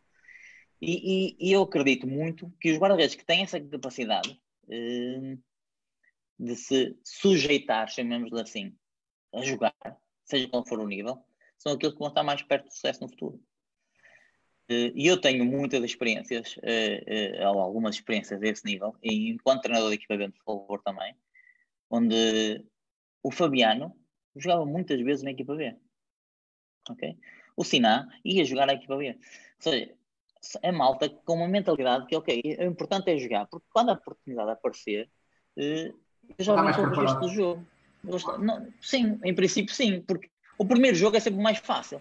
O primeiro jogo, imagina, eu estou parado, eu sou o número 2, estou parado. O primeiro jogo que eu fizer é o mais fácil. O problema é a consistência a partir daí.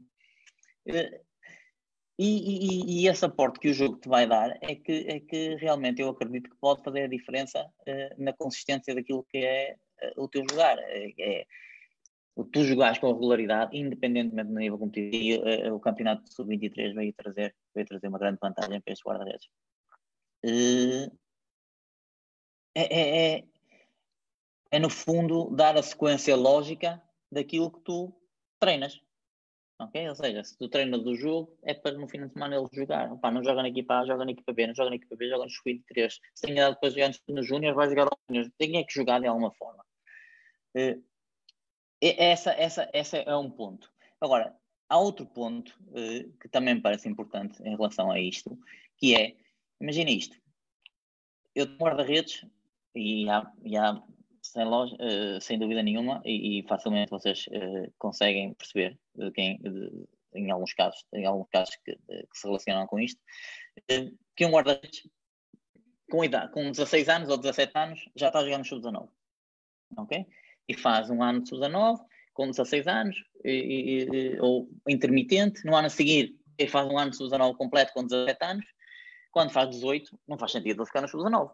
Ok? Tem que passar para a equipa seguinte. Porque se houver sub-23, depois jogará no sub-23.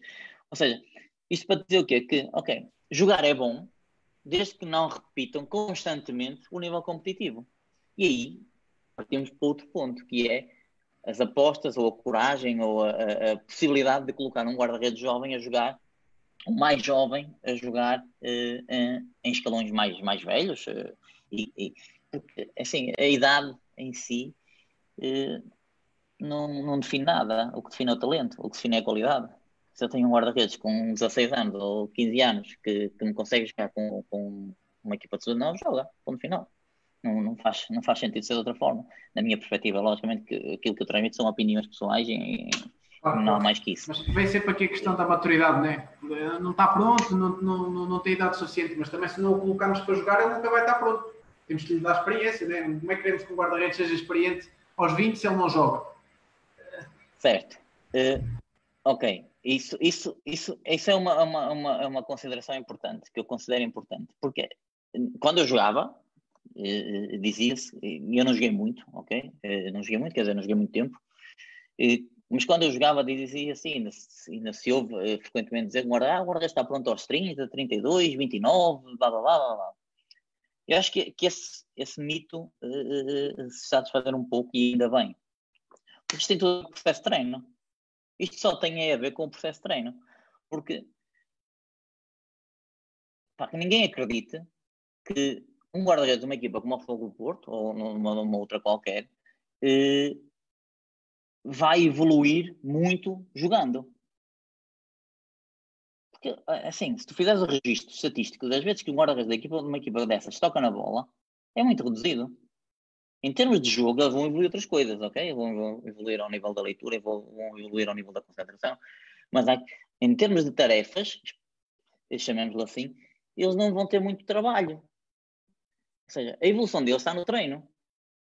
Okay? E aí é que tu tens que fazer o treino, o melhor treino é criar situações de jogo. Se é criar situações de jogo, provavelmente se tu começares nisso quando eles têm 8, 9 anos, eles vão chegar aos 19 já preparados, ou tal preparados que era por terem tanto jogo em cima. É lógico que isto, que isto uh, ou esta forma de pensar, pode ser, uh, pode despertar diversas controvérsias em relação a isso. Agora, nós estamos, estamos de alguma forma habituados a que, ah, que um guarda-redes com 28, 29, 30 que está mesmo, está maduro, está, sei que está, mas eu não acredito nisso. Eu acredito que, guarda, que se o processo de treino for bem elaborado, um guarda-redes está pronto para jogar eh, quando passa a idade sénior. Senão também não existiam estes ciclos. Né? Senão ninguém era. Porque é que, porque é que um, as pessoas são séniores a partir dos 18 anos? Ou dos 19, neste caso. Tem que haver um motivo, não é? Ou seja, é, é lógico que depois há uma série de fatores que influenciam tudo isto e há uma série de, de constrangimentos que podem ou não permitir que, que haja o seguimento uh, ou a aposta no, no, nesses guarda-redes. Mas se o processo de treino promover esse tipo de evolução e promover essa experiência que, que o jogar lhe dá, eh, eu acredito que eles podem chegar muito mais cedo e já começam a chegar e, e, e, e o, treino do guarda-redes evoluiu tanto e, e uma das maiores eh, notas que podemos retirar da, da evolução do, do treino do guarda-redes é exatamente essa, é que os guarda-redes estão a chegar cada vez mais jovens às equipas principais e cada vez melhores preparados também, na minha opinião. Yeah, vou aqui a outra questão e já, esta já temos dentro do. Não sei se respondi, respondi-te mais ou menos. Sim, sim, sim, não, não, claramente, claramente, claramente. Okay. Um, temos aqui uma questão do Daniel Araújo, um abraço para ele. Hum. Uh, eu, um abraço para o Dani. Eu, eu, a questão é um bocadinho longa, eu vou colocar aqui a questão, não sei se vais receber aqui no, no bate-papo. Ora bem, eu, vou, eu, eu sou um bocado leigo nestas coisas do Zoom, tem aqui um, um, um uma notificaçãozinha, sim. Eu vou, e vou ler a questão para, para todos. Uh, boa noite a todos, um abraço especial para o Daniel. Sobre uma frase que, que, discutimos já no passado, esta questão das metodologias não serem piores, mas sim diferentes. Como defines o teu modelo? O que define o teu modelo? E considerando isso, não será isso aquilo que tu consideras ser o melhor? Considerando todos os tão diferentes contextos por onde passaste, definiste diferentes modelos, diferentes metodologias, como adaptaste? Se é que adaptaste para fazer o, o melhor? Bom. É uma pergunta extensa, mas, mas é, tem, Daniel, tem, tem, aqui é muita coisa. Daniel. uh, ora bem, eu, como é que eu tiro isto? Não, deixa-me ficar aqui que é para não me esquecer. Bom, uh, não, é, isso é uma verdade, nós já discutimos isto no passado. Uh, em relação ao modelo, o modelo de treino, não é? No fundo, vai-te balizar aquilo que são os teus, os teus, os teus, os teus grandes princípios, macro-princípios, subprincípios, princípios, etc. Tudo isso.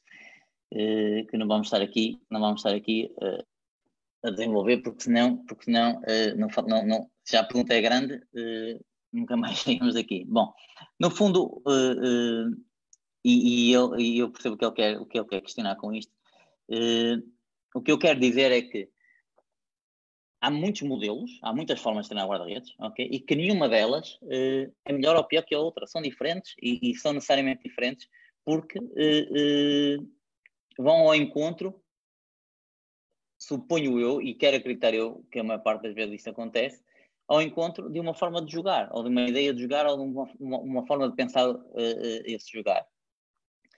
Em relação àquilo que eu, que eu defino, ou da forma como eu defino o, o meu modelo, eh, e, e, uma das coisas que, que, que ele sabe é que eu não considero a forma como, como nós implementamos o treino uh, no guarda-redes do Futebol Porto seja melhor ou pior que qualquer outro, ok? Uh, na altura foi o que nos pareceu uh, que fazia mais sentido em função de, daquilo que era a equipa A, porque o nosso objetivo era formar guarda-redes para a equipa A. Mas também, também, também já pensei que ok, a equipa A também muda. Okay? Se a equipa A também muda, se calhar também faz sentido, ou, e isto agora é eu pensar fora da bolha, ok? Também faz sentido que eles vivenciem outras coisas, eh, que, que, que, que, esse modelo, e não sendo algo estanque, eh, seja ainda mais amplo e ainda mais suscetível a poder ter alterações para, para de alguma forma, eh, servir, porque nós, tu quando querias, quando estás a desenvolver guarda-redes, tu desenvolves guarda-redes em duas vertentes. Uma é para ter um rendimento uh, uh, desportivo ou então ter um rendimento uh, financeiro, ok? Seja por vender, seja pelo que for, ou, seja para, para servir o, o, o mercado. Em clubes como, como, como o Futebol do Porto, eu, eu falo pela, e só posso falar pelo Futebol do Porto, não falo mais, porque não conheço as outras realidades, posso falar um pouquinho do Sporting, mas eu não tive assim tanto tempo uh, e as coisas não estavam uh, minimamente estruturadas no tempo em que eu lá estive em relação ao departamento de guarda-redes. Tinha o Miguel sim que tentava e que, e que conseguiu organizar, o Miguel Miranda que conseguiu de alguma forma organizar o, o, departamento de guarda-redes, mas a, a, a, perspectiva era, era muito mais curto, a curto prazo do que propriamente a médio e longo prazo. Uh, e aquilo que nós, nós queríamos uh, era desenvolver, então, como eu estava a dizer, para não perder o fio à meada, o guarda-redes para a equipa principal. Uh, visto de fora, e a equipa principal alterando em muito a sua forma de jogar, ou em muitas coisas a forma de jogar, faz sentido, se calhar, então, poder, como eu dizia, abrir esse modelo para, para novas perspectivas e, e, e novas mutações. Aquilo que eu preconizo em termos uh, de, de, modelo e em termos de treino, aquilo que eu pretendo é, é para a minha forma, em função de, de, dos treinos que eu tenho acompanhado, uh, e tem-se falado uh, muito nessas questões dos guarda-redes proativos e reativos, e, e eu acho que esta questão dos guarda-redes proativos e, e, e, reativos, ou tipo A e tipo R, ou antecipativos, chamemos, a, a, terminologia não é, não é assim importante. Uh, isto foi descrito na teoria uh, pelo Franz Huck uh, nos inícios do, do, do, ano 2000, 2003, 2004, por aí. e aquilo que ele, que ele, que ele define sobre, ou teorizou sobre os guarda-redes tipo R e guarda-redes tipo A, são dois tipos extremos de guarda-redes ok? Um guarda-redes reativo ou tipo R é um tipo extremo de guarda-redes, como é o guarda-redes tipo A, ou proativo, ou antecipativo, como quiserem chamar. Os guarda-redes situam-se com características mais próximas de um ou mais próximas de outro. Significa que não há guarda-redes tipo R. Há guarda-redes com mais características tipo R e há guarda-redes com mais características tipo A. Uh, Concordo plenamente.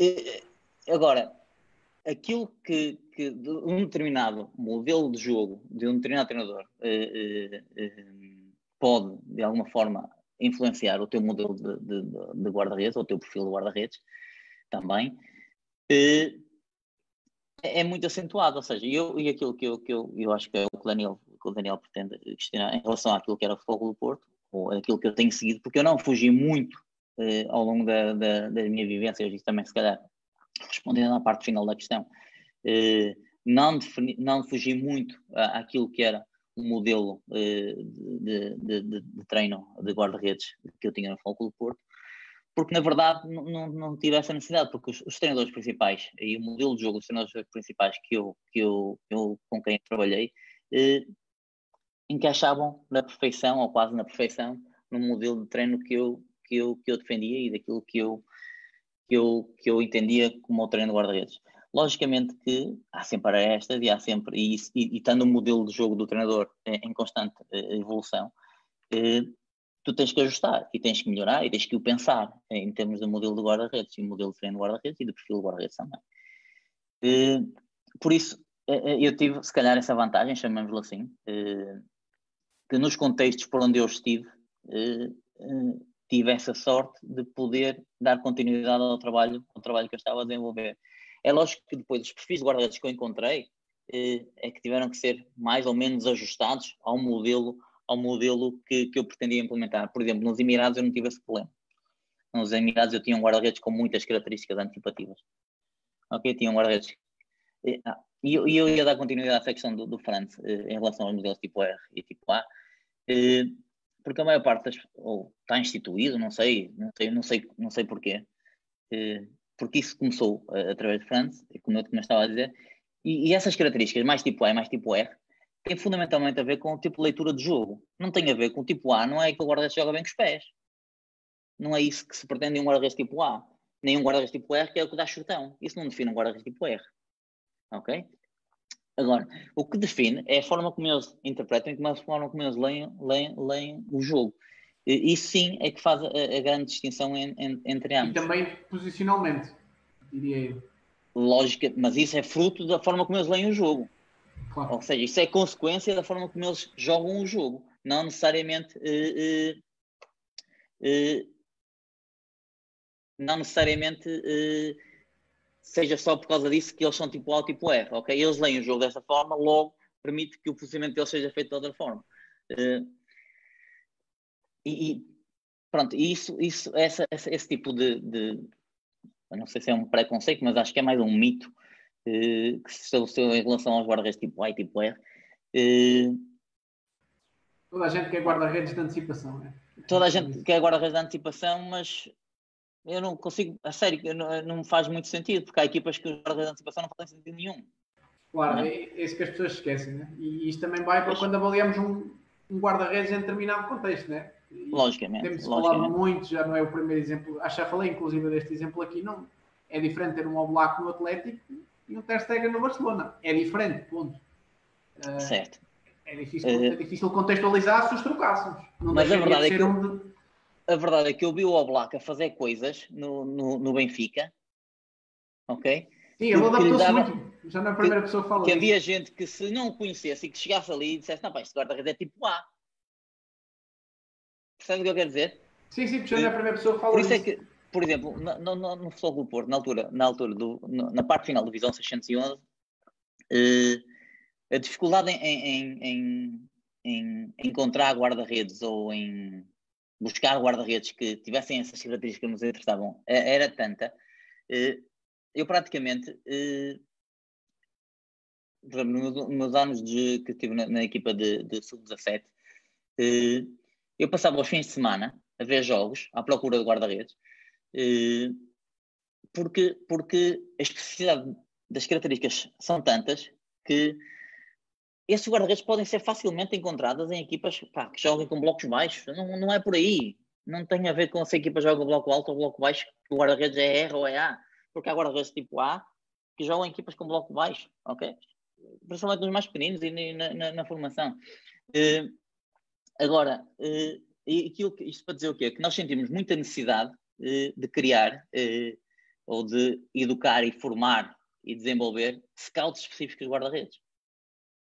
Eh, e, e, na altura tivemos, e o Pedro Oliveira, o Pedro Oliveira que falou há pouquinho, ou que escreveu há pouquinho, era uma dessas pessoas, que além de treinador de guarda-redes, era alguém que, que controlava muito a parte, e controla a parte do scouting de guarda-redes de Porto, e, e tínhamos o Rui, e, e que, que, era uma malta que estava, que conhecia os guarda-redes que nós tínhamos, que estava perfeitamente identificado com as características dos guarda-redes que nós queríamos, e que a busca deles era essas características. Não importa como é que aqui esquece a equipa, é o guarda-redes. Foquem-se no guarda-redes, foquem-se naquilo que ele faz e, naquilo, e na forma como ele, como ele sente e como ele vive o jogo. Porque isso é que nos vai dar as características que nós queremos procurar eh, e que nós queremos eh, nos guarda-redes. Bom, eh, e, para, e para terminar aqui a resposta ao Daniel, não, diferentes metodologias. Pronto. Basicamente era, era aquilo que eu estava a dizer, ou seja, eu tive essa sorte de me, com, tanto com o Mr. Pereira como com, com, com, com o Mr. Miguel Cardoso, me, me, poder dar alguma continuidade com uma ou outra nuance àquilo que, que era o modelo que, que, que, que desempenhava no, e que desenvolvia no Foco Porto. Seriam guarda-redes, logicamente, antecipativos e, e, com mais características antecipativas. Nessa, nessa, nessa onda temos aqui uma pergunta, do, e estávamos a falar também de scouting do, do Nené Reis, um abraço para ele. Um, um abraço para o Nené também. Uh, Daniel, o Icar foi um, um retrocesso no perfil do guarda-redes do Futebol Porto? Não sei se vais querer responder, é uma pergunta. Claro que sim, não tem problema nenhum responder. É como se dizia um bocadinho para mim. Uh, olha, eu quando, quando subi uh, nesse ano à equipa, à equipa, à equipa principal com, com o Mr. Zé Peseiro, uh, os guarda-redes eram o, o Elton, o Iker, e, e, e depois uh, e o José Sá, que acaba por entrar uh, mais ou menos nessa altura também. Uh, eu não acho que o Wicker tenha características mais próximas de tipo A, ok? Não acho. Mas tem uma, tem uma coisa que. Antes disso, a primeira coisa que eu, que eu quando, quando, quando me surgiu a possibilidade de ir para a equipa A, eh, primeira coisa que eu, que eu pensei foi: ora bem, depois de falar com o Mister, foi o Mister quer jogar assim, o que é que eu vou fazer para pôr este guarda-redes, que foi cinco vezes o melhor guarda-redes do mundo, que tem 34 anos, o que é que eu vou fazer? O que é que eu posso ajudar para, para, para ele poder, de alguma forma, uh, uh, corresponder àquilo que nós pretendemos dele? E depois é assim, uh, há formas de tratar, logicamente, os guarda-redes em função daquilo que eles são e daquilo que eles foram e dos estatutos que têm, etc. Mas o, o Iker tem uma particularidade, uma particularidade que tem uma vontade e uma, uma, uma forma de estar muito positiva no, no, no, no futebol. E aquilo que foi a minha estratégia na altura uh, foi usando, usando uh, os miúdos da formação, foi de alguma forma mostrar ao Iker quais eram os comportamentos que, que nós queríamos. Por exemplo, se calhar com exemplos práticos é mais fácil de, de, esclarecer. O Diogo treinava muitas vezes comigo, o Diogo, o André Caio, eh, treinavam muitas vezes, muitas vezes comigo quando eu estava nesse ano na equipa eh, e pronto, e, eu, e nós, nós apanhámos uma fase de muitos jogos da taça de Portugal e, e jogava os jogos da taça quem fazia era o Elton e José Sá uh, ia, ia para o segundo guarda-redes. E havia muito treino que eu tinha uh, para poder fazer com o Wicca. E ne nessa altura uh, eu chamava os miúdos, chamava o Diogo, chamava o André Caio, e depois, por exemplo, uma situação de controle de profundidade, que, que, era uma, é uma das situações que nós treinávamos muito, porque o Ministério, o Ministério da Peseiro já com, a linha, com a linha muito subida, havia muito espaço nas costas da defesa para defender. E, e, com os miúdos eu tentava, nos exercícios, eu não lhes dizia nada, e, e às vezes fazia com que determinados comportamentos fossem exacerbados para que o Iker demonstrasse alguma curiosidade. E o que ele acabava sempre por fazer? Ele chegava a me dizer, Dani, porquê que, ele, porquê que ele se posiciona assim? Porquê que ele faz isto? Porquê que ele está ali? E, e tu aproveitavas essa deixa, até mim, porque aqui nós fazemos assim, assim, ah, ok, eu vou experimentar. Sim, ok, experimenta, experimenta, não sei o quê. Porque se eu chegasse à beira do weekend e dissesse, opá, weekend, olha, eu quero que faça disto porque é assim que eu acho e é assim que eu quero, opá, e se calhar ele fazia, mas eh, em, em minhas características de personalidade também não são essas. Uh, e, e, e, eu tento de alguma forma que as coisas sejam feitas uh, de uma forma de, de, de modo positivo. E, e, pela curiosidade dele e pelo, pela forma de ele estar no futebol, uh, ele, ele foi começando a as coisas começaram a fazer algum sentido. Ah, sim, realmente isto faz sentido, porque se eu fizer assim, este posicionamento, a rodar e tal, sim, ok. Uh, e, por exemplo, nós, nós, nós recebíamos uh, os dados do Instat uh, e, e eu, eu, olhava para os dados do Wicker e via. E o, os quilómetros e o, a distância percorrida a mim não me, não me interessava muito. A mim interessavam era aqueles mapas térmicos que tem nas zonas que eles uhum. percorrem. Então, e, e eu, eu mostrava-lhe e dizia: Olha, tu, eh, esta zona aqui, com aquele treino, da forma que nós fizemos aquilo, com aquele posicionamento, se calhar esta mancha vem um bocadinho mais à frente e não sei o quê, ou mais ao lado, mais à largura, porque. E, e, e a verdade é que com esse tipo de, de, estimulação e com esse tipo, e depois com o trabalho do Rui também no ano seguinte, eu acho que o Rui também, também teve, teve, teve essa capacidade de, de o influenciar a esse nível eh, fomos, foi, foi-se conseguindo que o Iker, eh, de alguma forma, pensasse ou abrisse eh, a sua forma de pensar o jogo, porque é como eu te disse, como eu dizia há bocadinho, ou seja, tu quando tens muito sucesso de uma determinada forma, mesmo a jogar, depois tens, um bocadinho renitente em alterar isso, e, sem, sem, sem, sem ferir suscetibilidades, por exemplo. Nas seleções, nas seleções uh, nacionais, nós tínhamos uma guerra, no, no, uma dificuldade no Futebol do Porto, porque em termos de posicionamentos era um bocadinho diferente daquilo que nós, nós pedíamos. e a única coisa que nós dizíamos, ah, malta, vocês têm que ter essa capacidade, porque isso vai acontecer no futebol profissional. Vocês têm que ter essa capacidade de se ajustarem às realidades de, cada, de cada espaço. o problema é que tu, quando tens sucesso, num determinado, num determinado comportamento, para depois o alterar, é, é, mais, é mais complicado. E, e, pronto, e com o Icar passou-se um bocadinho isso e com, com, com a, a forma de tentar de alguma forma uh, uh, insinuar uh, com os miúdos da formação, com a demonstração, com o tentar despertar nele a curiosidade para perceber porquê. eu acho que eu acho que e eu, eu defini, eu e os mapas térmicos foram, foram, foram o meu único objeto de análise para, para, para, tirar as minhas conclusões finais. Logicamente que associado depois aos mapas teve a, a distância percorrida, porque era, era, era, era inerente, mas eh, eu posso dizer que ele tinha de início, eh, imagina, em termos de, de mapa térmico, eh, um pouco mais que, que, que, a, que a linha, o círculo, que o um, o quarto círculo da, da, grande área, digamos que um, dois metros mais, máximo, de máximo já estou a ser muito, muito, muito positivo. Uh, e em termos de largura, uh, pá, era muito reduzido, muito reduzido.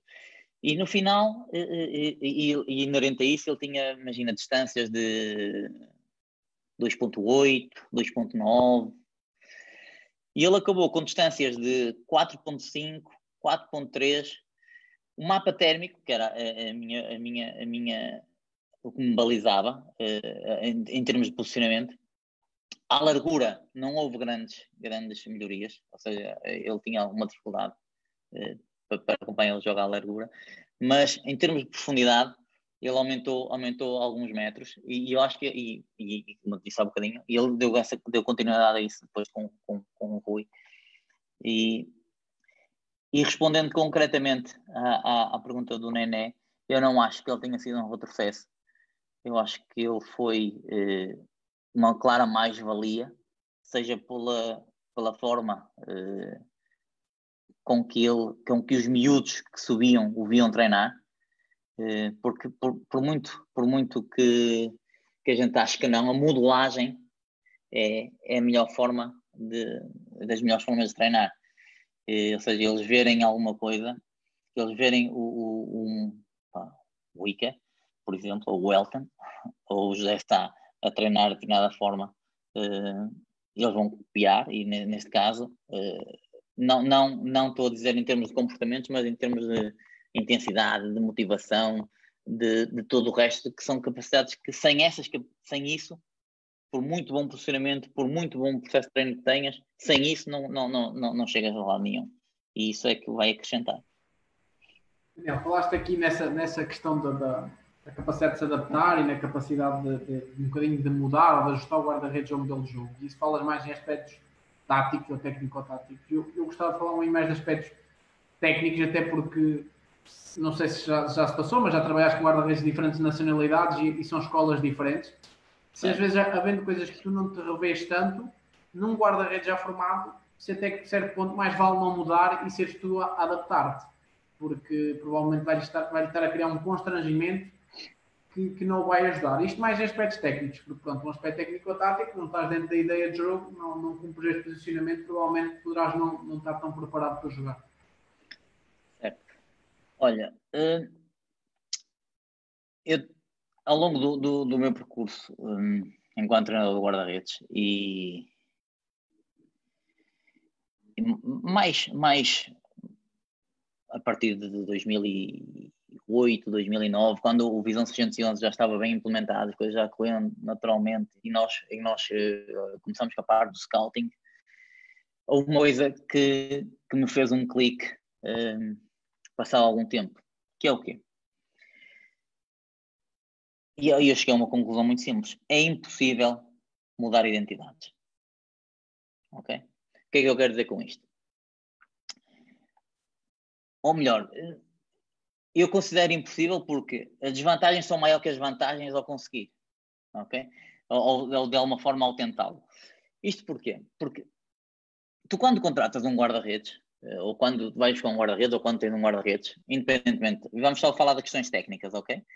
Uh, é porque gostas de alguma coisa que ele te mostrou, ok? Seja o posicionamento, seja a forma como ele amarra a bola, seja, seja o que for. Tu gostas dele eh, de alguma forma, ou por algum motivo. E aquilo que nós fazíamos muitas vezes, ou no início, não muitas vezes, mas no início, aquilo que nós fazíamos era, nós contratávamos o guarda-redes e depois queríamos que ele fizesse as coisas à nossa maneira. E perdíamos tempo infinito para que ele fizesse as coisas da nossa maneira. E ele acabava por fazer. Só que depois tu olhavas para eles e vias, e aquilo bom que eu tinha gostado dele está onde? Aquilo bom que eu gostei daquilo, a forma que ele fazia, aquilo está onde? Ou seja, tu deixas de. Começas quase que. Uh, são todos iguais, é tudo formatado da mesma forma. É? Uma determinada plasticidade dentro do modelo, não é? Exatamente. Para o perfil individual. exatamente. Há, há que respeitar essa identidade. Uh, e foi tão fantástico ver quando, por exemplo, nós contratamos o Godinho uh, e o Godinho tem uma forma de abordar pá, são os duelos de um contra um, um contra guarda-redes. Uh, os sul-americanos têm, uh, e, e, e, a formação do, do Godinho é do Chivas Guadalajara, era joelhos, mãos ao lado e bate comigo, bate em mim. E, e mesmo quando nós conseguimos que ele se mantivesse de pé, para poder, de alguma forma, uh, tornar mais eficaz a, a, envergadura que ele tinha, a forma como ele começou a fazer estes movimentos assim e a defender a bola assim, e, isso, e o que isso provocou nos outros, uh, ou seja, nós conseguimos, sem mudar a identidade dele, ajustar um pouquinho uh, para que ele se tornasse mais eficaz ou mais eficiente, e, e, e por contágio fomos chegando a outros que foram descobrindo coisas novas uh, que se calhar nunca tinham pensado nelas dessa forma. Uh, essa, essa, para mim, o, o, a questão do Godinho foi um dos, um dos, mais, um dos mais marcantes, uh, por tudo, por, pela, pela própria escola que, que, que ele trazia. E uma das coisas que eu dizia muitas vezes era: nós temos que conseguir trazer guarda-redes de leste com 16 anos para aqui. Temos que conseguir trazer guarda-redes malta de leste, malta polacos, uh, checos, porque a mentalidade com que eles vêm contagiam os outros. E aquilo que eles trazem e aquilo que eles podem aportar em termos técnicos aos, aos nossos guarda-redes é demasiado valioso para, para ser desperdiçado. Logicamente tem que ter qualidade para, para, para cá estarem. Isso nunca se, põe, nunca se põe em causa. Mas aquilo que nós, se nós conseguíssemos trazer um guarda-redes uh, uh, russo, ucraniano, seja o que for, uh, checo, polaco, Pá, há guarda-redes polacos em todo lado. É incrível. Tu vais às melhores equipas do mundo, todos sem polacos. Alguma coisa. Os guarda e, o Ricardo, e o Ricardo é um grande defensor do, dos guarda-redes polacos, eu sei. Uh, uh, e, e, eles têm características que se nós conseguíssemos uh, contagiar os nossos miúdos com, com 16, 17 anos, opá, só íamos crescer. A tal, a tal questão que eu te falava dos Emirados há pouco, que, não, que ok, tanta coisa, tanta variedade, mas não aproveitam nada. Se nós conseguíssemos aproveitar isso também, pá, era uma mais-valia tremenda. Mas não achas que até certo ponto nós já não somos um. Nós, nós eu acho que é difícil definir uma escola portuguesa, até por não termos grandes perfis de guarda-redes portugueses de, de renome, uh, definir uma tipologia de trabalho uh, só dos portugueses, né? acho que conseguimos definir facilmente uma tipologia de trabalho espanhola, mais sul-americana. Sim. Ou, ou, ou, a escola de leste, por exemplo. Mas achas que não é isso também acaba por ser a nossa mais-valia como, como treinadores, neste caso estamos a falar portugueses, dos nossos treinadores guarda-redes portugueses, essa capacidade de beber um bocadinho de cada lado e depois irmos buscar o melhor de cada e construir uma, a nossa ideia? Eu acho, e daquilo que, eu, daquilo que tem sido as minhas partilhas em, em determinados congressos, em determinados momentos de, de, reflexão com, com alguns treinadores, aquilo que eu acho na realidade é que o treinador, tanto o treinador eh, como o treinador de guarda-redes português, tem uma capacidade de adaptação enorme. Nós temos uma capacidade de nos adaptar a determinados contextos é, muito grande. E, e, é lógico que nós é, sermos diferenciados em alguma coisa é, é uma mais-valia, mas se nós conseguirmos fazer crescer essa, essa mais-valia, ou seja, melhorar essa mais-valia que nós temos com, com determinados comportamentos e determinadas ações técnicas, determinados comportamentos, e, e eventualmente, ou, ou a, a, parte mental que, que, que é fundamental, eh, vamos ser ainda mais diferenciados, ok? A ideia aqui é, é procurar sempre dar o passo seguinte eh, para alguma coisa.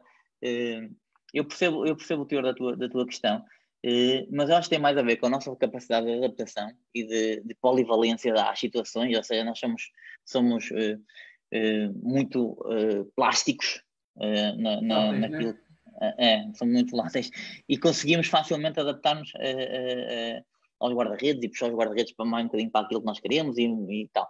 Mas se nós conseguimos, e eu tô, aquilo que eu falava era a nível da, da formação, uh, acrescentar determinadas características que nós não temos culturalmente, ok? Uh, acho que os nossos guarda-redes poderiam sair muito, muito mais ricos uh, a esse nível. voltando, voltando aqui ao guião e, e à tua ideia, a tua ideia de treino, hum. que influência tem, tem o modelo de jogo da equipa uh, na construção do, do, da tua ideia de treino? Bom, vejamos. Uh, o, o, futebol, o futebol é um jogo coletivo, ok? Uh, logo, o modelo e, e, e, o modelo de jogo da equipa é, é, como eu disse há um bocadinho, é aquilo que, que baliza os macro princípios uh, da tua equipa. Ou seja, logo para o guarda-redes não faz sentido que seja de forma dif diferente. Uh, e sendo o jogo um, um feito de conexões eh, eh entre os jogadores, eh, é, para quem em campo, ou seja, é, o, o, jogo é, é, feito das conexões dos jogadores, para quem em campo a ideia o treinador esteja presente, eh, só faz sentido que durante a tua semana de treinos tu, tu de alguma forma eh cries e desenvolves no guarda-redes rotinas, hábitos, aquilo que lhes quiser chamar, para esse tipo de jogar. Uh, isto leva-te a percorrer determinados caminhos uh, uh, para te preparar os teus guarda-redes em função desse pensar, desse jogar. e na minha perspectiva, logicamente, isso só faz, só é só possível de uma forma, que é, integrando os guarda-redes. Aquilo que, eu, que, que, me, que, me, acontece e aquilo que de alguma forma muda a rotina dos, dos meus guarda-redes uma das coisas que eu tenho feito nos últimos anos e desde que saí, e que, eh, que saí da equipa do, do Futebol do Porto e eu consegui fazer isso ainda com o Mr. Pereira na equipa A, a partir do momento que a equipa treina, os guarda-redes treinam com a equipa. Ok? Porque há decisões, há, há, há, relações que têm que ser estabelecidas e, e essas relações só podem ser estabelecidas treinando todos juntos. Ok? Se eu quero treinar, algo, eu, eu também percebo que os guarda-redes precisam de outro tipo de preparação, algo mais técnico, algo mais detalhado, algo mais, mais, mais pormenorizado, eu faço antes. Ok? Ou eventualmente depois, mas normalmente faço antes. Uh, e a partir do momento que a equipa entra para treinar uh, e a partir do momento que a equipa uh, começa a treinar com base no, no, seu modelo, ou seja, há, há muitas vezes muitas partes iniciais que, que, se calhar são ou mais lúdicas ou, ou menos ou menos ou menos dedicadas ou menos específicas ao modelo. mas a partir do momento em que, que a equipa começa a trabalhar, os guarda-redes estão sempre com a equipa. Ok? por isso, o, o, aquilo que, que, o modelo de jogo faz, eh, ou o modelo do treinador, o modelo do jogo do treinador faz ao, ao, ao, ao meu tipo de treino, basicamente é balizar também aquilo que são uh, uh, os princípios que eu tenho que trabalhar. Uh, mas é como eu te digo, se, eu se eu entendo que o treino do guarda-redes é o treino com a equipa, ok? Que esse é que é o treino específico dele, a partir do momento que a equipa treina, o guarda-redes treina com a equipa. Não sei se respondi à tua pergunta. Sim, sim, sim, claramente, claramente. E a partir daí a tua tarefa passa por uh, corrigir o guarda-redes nesse, nesse aspecto certo. integrado. Uh, certo. Depois... Uh, aquilo que eu tenho feito, e eu tenho tido sorte, porque os contextos em que eu tenho, que eu tenho apanhado permitem, eu nunca trabalhei, por exemplo, num país em que chovesse constantemente e que eu prefiro ter, imagina, eu estou a trabalhar com três guarda-redes na equipa, eu prefiro ter o guarda-redes comigo no, no, no treino da equipa, um e tem um guarda-redes parado, ok? Do que, do, que, do que estar a trabalhar com ele separadamente. Mas consegue, esse guarda-redes está ao mesmo tempo a acompanhar o que é que está a ser pedido da equipa, né? E exatamente. Uma, uma e, e, depois rodam e depois rodam entre eles, mas dificilmente, dificilmente uh, eu, eu vou trabalhar com eles uh, separadamente porque não faz sentido. Hum, também não tenho sentido essa necessidade e tenho tido sorte, disse, porque se, logicamente, se estiver a nevar ou se estiver a chover, é muito difícil tu aguentares, aguentares os guarda-redes aí já, claro. nas, já nos trabalhos táticos, ou por exemplo nos trabalhos de, de, de bolas paradas, se torna difícil às vezes um guarda-redes estar, estar, estar parado para, para a situação de transição, eventualmente.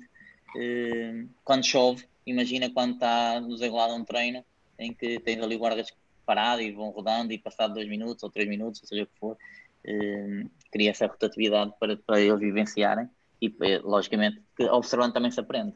Okay. Claro, aí, aí, também é importante essa, essa questão de, de, do líder, da equipa técnica, também depois ter essa, esses trabalhos integrados e ter, ter essa capacidade de integrar o guarda-redes e, e, e também porque há treinadores que podem não, não, querer, por exemplo, que às vezes o, o terceiro guarda-redes entra em determinado trabalho. É lá está, se calhar um bocadinho a questão também da, da, equipa técnica da liderança tem influência também na forma como tem toda vais, a influência, logicamente. Tem vais gerir essa, essa situação. Tem toda a influência. Depois há aqui, há aqui uma situação. Perdi-te um bocadinho. Tá, estás-me a ouvir? Não te consigo ouvir, Miguel. Espera aí, espera aí. Consegues-me ouvir agora? Sim. Um, devemos ter tido aqui Não. um problema técnico. Espera aí, espera aí. Consegue me ouvir? Sim, estou a ouvir. Ok. Um, vou, passar, vou passar aqui para a próxima pergunta que eu tinha aqui. O que, o que é que achas mais importante no teu treino de guarda-redes? Mais importante? Sim. O que consideras mais importante ou fundamental? Uh, assim, eu não consigo pensar dessa forma ou tenho alguma dificuldade em, em, em separar, seja aquilo que for. Uh, eu, eu vejo o treino como um todo ok? Eh, desde o pré-aquecimento que eles fazem eh, eh, no ginásio até um eventual treino complementar que façam no final do treino ou um eventual treino complementar que façam no ginásio, o treino, o treino é visto de uma forma só, ou seja, é, é, é um todo que, que, que, que, vai, de alguma forma, em determinados momentos, ao encontro das necessidades individuais dos guarda-redes, eh, mas que não, não consigo dissociar, ok, isto é mais importante que isto, ou a parte técnica é mais importante, ou a parte física é mais importante, não. No, no, naquilo que eu entendo e naquilo que eu tenho, que eu tenho feito, eh, a importância é, é, é, dada de igual modo a todas, a, a tudo. Uh, no fundo, aquilo que eu quero é, é provocar uh, alterações e marcas nos no guarda-redes, né? ter impacto neles.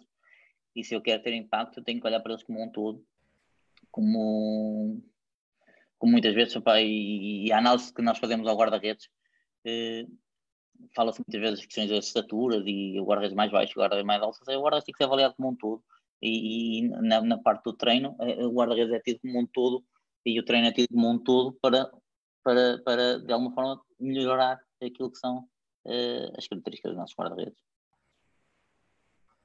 Tenho aqui mais uma ou duas questões antes de irmos já para o final, que nem sei se a perceber já estamos em 2 horas e 10, isto está a correr. É, eu acho que não tem aqui relógio, mas. Já, vamos em 2 horas e 10, está a fluir. Uh, temos tempo que... limite ou não? Uh, não temos tempo limite, ah, mas okay. eu sei que isto já começa, depois começa a cansar para quem jogo. Pá, mas a, a, ideia também é adormecer alguma malta que esteja a ver, não é? Serve já para, como forma de adormecer. Uh, eu tenho aqui uma questão, e vai na, na sequência que estávamos a falar. O que é que acabas por dar mais valor? Ou seja, num treinador guarda-redes, consideras, ou se consegues dissociar isso, consideras mais importante a parte relacional com os teus guarda-redes, essa parte de gestão, de, da maneira como te relacionas, ou a parte do conhecimento técnico, ou, ou se ambas se associam, a partir associam-se, mas se consegues dar mais valor, porque falaste aqui muito dessa parte da, dessa conexão emocional, se dás um bocadinho mais de valor a isso, a essa relação, e se sim, como é que depois fomentas essa conexão? Olha, é, é, é, logicamente, como tu dizes, e muito bem, elas, elas, elas relacionam-se, não há, não há outra forma, não é? Porque tu podes, tu podes conectar-te emocionalmente ao, ao guarda-redes, mas se não, se não aportares conhecimento, uh, eles vão perceber. É? E eles vão perceber e vão dizer, pá, este gajo é um gajo porreiro, mas uh, uh, se calhar não é, não, não chega. eu acho que é, é fundamental haver um, um equilíbrio, ok? tem que haver um grande equilíbrio entre aquilo, entre a forma como tu te relacionas com eles e, e, e aquilo que tu vais, de algum modo, uh, querer, uh, querer acrescentar uh, com o teu conhecimento ao guarda-redes. para mim, eu tento ser o mais equilibrado possível a esse nível. porquê? Porque se eu estabelecer, e, e, e acho que em nenhum, em nenhum guarda-redes, sim, logicamente com uns mais do que com outros, eh, eu tenha tido uma falha emocional, ou falha de conexão emocional. Eh, essa falha, essa, essa, essa, essa conexão emocional é muito sustentada na, no conhecimento que tu lhe vais passando e no porquê. Eh, hoje em dia os guarda-redes já vêm com um know-how que, que já não, já não Pá, já não comem qualquer coisa. Já não é, oh, isto é assim porque eu acho que é assim. Não, mas porquê é que é assim? E, e, e se tu conseguires uh, cativá-los e se os conseguires fazer-los acreditar que, que esse é o nosso papel, não? É? fazê-los acreditar numa forma de, de, de treinar e, e, eventualmente numa forma de jogar, uh, para que eles percebam que vão melhorar e que vão ser uh, melhores hoje do que eram ontem, isso simplifica, simplifica muitas coisas. Eh, mas também acredito, e, não tenho, e não tenho, não tenho dúvidas, que um treinador que tenha conhecimento e que não queira criar relação emocional com eles tenha sucesso na mesma. Ok? Porque a base de tudo acaba por ser o, o, o conhecimento e aquilo que tu, que tu lhes consegues, ou, ou, aquilo que eles sintam que tu lhes podes acrescentar. Uh, porque se, se o guarda-redes te reconhecer competência, ele não tem que ser teu amigo. Ele, ele, ele, ele reconhece-te competência, é a cena dele e, e queres fazê-lo melhorar e ele quer naturalmente melhorar e quer jogar e, e a partir daí não há necessidade de haver uma, uma, uma, relação emocional ou uma conexão emocional, chamemos como quiseres. Da minha parte, eu tento que haja um equilíbrio. É lógico que a, a, minha, a, minha, a minha conexão emocional é sustentada no conhecimento e, e naquilo que eu lhes tento transmitir porque é como eu te disse, eu, eu, preciso muito que eles acreditem em mim, enquanto pessoa, mas também enquanto treinador. Uh, e, e, pronto, e para mim uh, elas são tão relacionadas e tão, e tão, e tão interligadas que são indissociáveis, na minha perspectiva e na minha forma de estar, que tem a ver com as minhas vivências, que tem a ver com as minhas características de personalidade e, e, e que eu tento de alguma forma passar para os guarda-redes. Se tivesses que definir os pilares dessa, dessa relação, uh, que, que, que, adjetivos é que seriam? Confiança, tem a ver com aquilo que eu disse há um bocadinho. Olha, fundamental honestidade, coerência, seriedade e frontalidade. Esses são, são, são, são pilares que, que para mim são, são fundamentais para, para a relação que tem, tem com os guarda-redes. E, e, mais uma vez, volto a dizer, independentemente de eu decidir ou não quem joga, eh, porque isso, isso, pode fazer toda a diferença e, e estou a ressalvar isso, porque, porque realmente, se os guarda-redes souberem que és tu que decides quem joga, eh, isto é, é, é, torna-se ainda mais, mais importante, ok? Para que tudo fique claro e para que não haja não haja hum, qualquer tipo de mal entendido e qualquer tipo de mal de desconforto por parte deles. Passando, passando aqui à. E, e, já estamos a chegar quase ao final. Passando à, à, questão da equipa técnica, e neste caso já trabalhas com o Peseiro, sabes perfeitamente o que é que uhum. ele quer, certamente em todos os momentos de jogo. Uh, quais é que são as tuas tarefas uh, nessa relação com a equipa técnica? Certamente não, não quer dizer que se, que se escolhes ou se não escolhes, não é isso que está em causa, mas qual é que é um bocadinho a tua tarefa? Estás preocupado só com os guarda-redes ou, ou, como é que é essa conexão com os guarda-redes e com a defesa, com o processo defensivo? Agora. Sim, agora. Nesta realidade que eu tenho agora. É sim, nessa realidade, ou, sim. Ou, ou, fui tendo. É, é que eu que concordes. Que foste tendo ou, ou que tiveste. Uh... Ok. Pronto, eu, eu, faço um resumo geral daquilo que, foi, que foram uh, as minhas vivências uh, a partir de um determinado momento. Uh, e, e, a partir de um determinado momento eu entendo a partir do momento em que entrei numa equipa, digamos que o Sub-17 ou a equipa de juvenis do, do Fogo Porto, em que com, com o Pedro, com o Rui Gomes, as coisas tornaram, eram muito mais, mais sérias, e depois na equipa B também, e depois nas minhas realidades fora. No, no, no, Futebol do Porto, eh, ou seja, eu já disse que, e, já tinha referido isto há um bocadinho, que para mim, eh, eu, eu sou, eh, tento ser, pelo menos, eh, eh, ter uma voz op, opinante dentro, dentro, da equipa técnica. Eh, fazer passar, porque eu acho que é esse o meu papel. O meu papel é fazer passar a perspectiva do guarda-redes dentro da equipa técnica e tentar fazer perceber quais são os pontos de vista e as vantagens e as desvantagens em termos em fazer isto ou aquilo. Na, na, na, na, formação do Futebol do Porto, eu, eu tive sempre um, eh, como papel fundamental, além do treino do guarda-redes, logicamente, a ligação entre o guarda-redes e a linha defensiva, era, era também algo que era da minha responsabilidade. E, e, e, em, certo, em certo momento, as bolas paradas defensivas. Eh, porque nós tínhamos guarda-redes muito distintos a esse nível, ou seja, nós tivemos que arranjar ou decifrar uma forma de defender as bolas paradas, independentemente do guarda-redes que, que, jogasse, porque havia grande, alguma variância, alguma variabilidade ao nível dos guarda-redes que iam jogando, e então tínhamos que, que, decifrar uma forma de defender, e isso ficou, foi, ficou, foi um papel que eu, que eu, que eu desempenhei. E acabei por desempenhar também um pouco na equipa B, eh, eh, com o Rui com, com, com o Mr. Luís Castro, eh, logicamente em consonância com, com, com as ideias deles, ehm, mas foram guerras e batalhas muito duras na altura, coisas muito sérias, porque às vezes, às vezes nós temos que defender, não é? E temos que defender nosso, o nosso ponto de vista de uma forma pá, vincada e dizer não, isto é assim porque este guarda-redes é desta forma e se nós fizermos isto, pronto. Eh, e, e isso era na altura e, e, era, o ambiente era tão saudável que, que, isso acontecia, ou seja, as discussões das guerras eram sempre em prol do, do, do, do bem e do, e do melhor para a equipa. Uh, pronto, e eu como tinha a responsabilidade das bolas paradas, uh, havia, muito, havia muito essa guerra.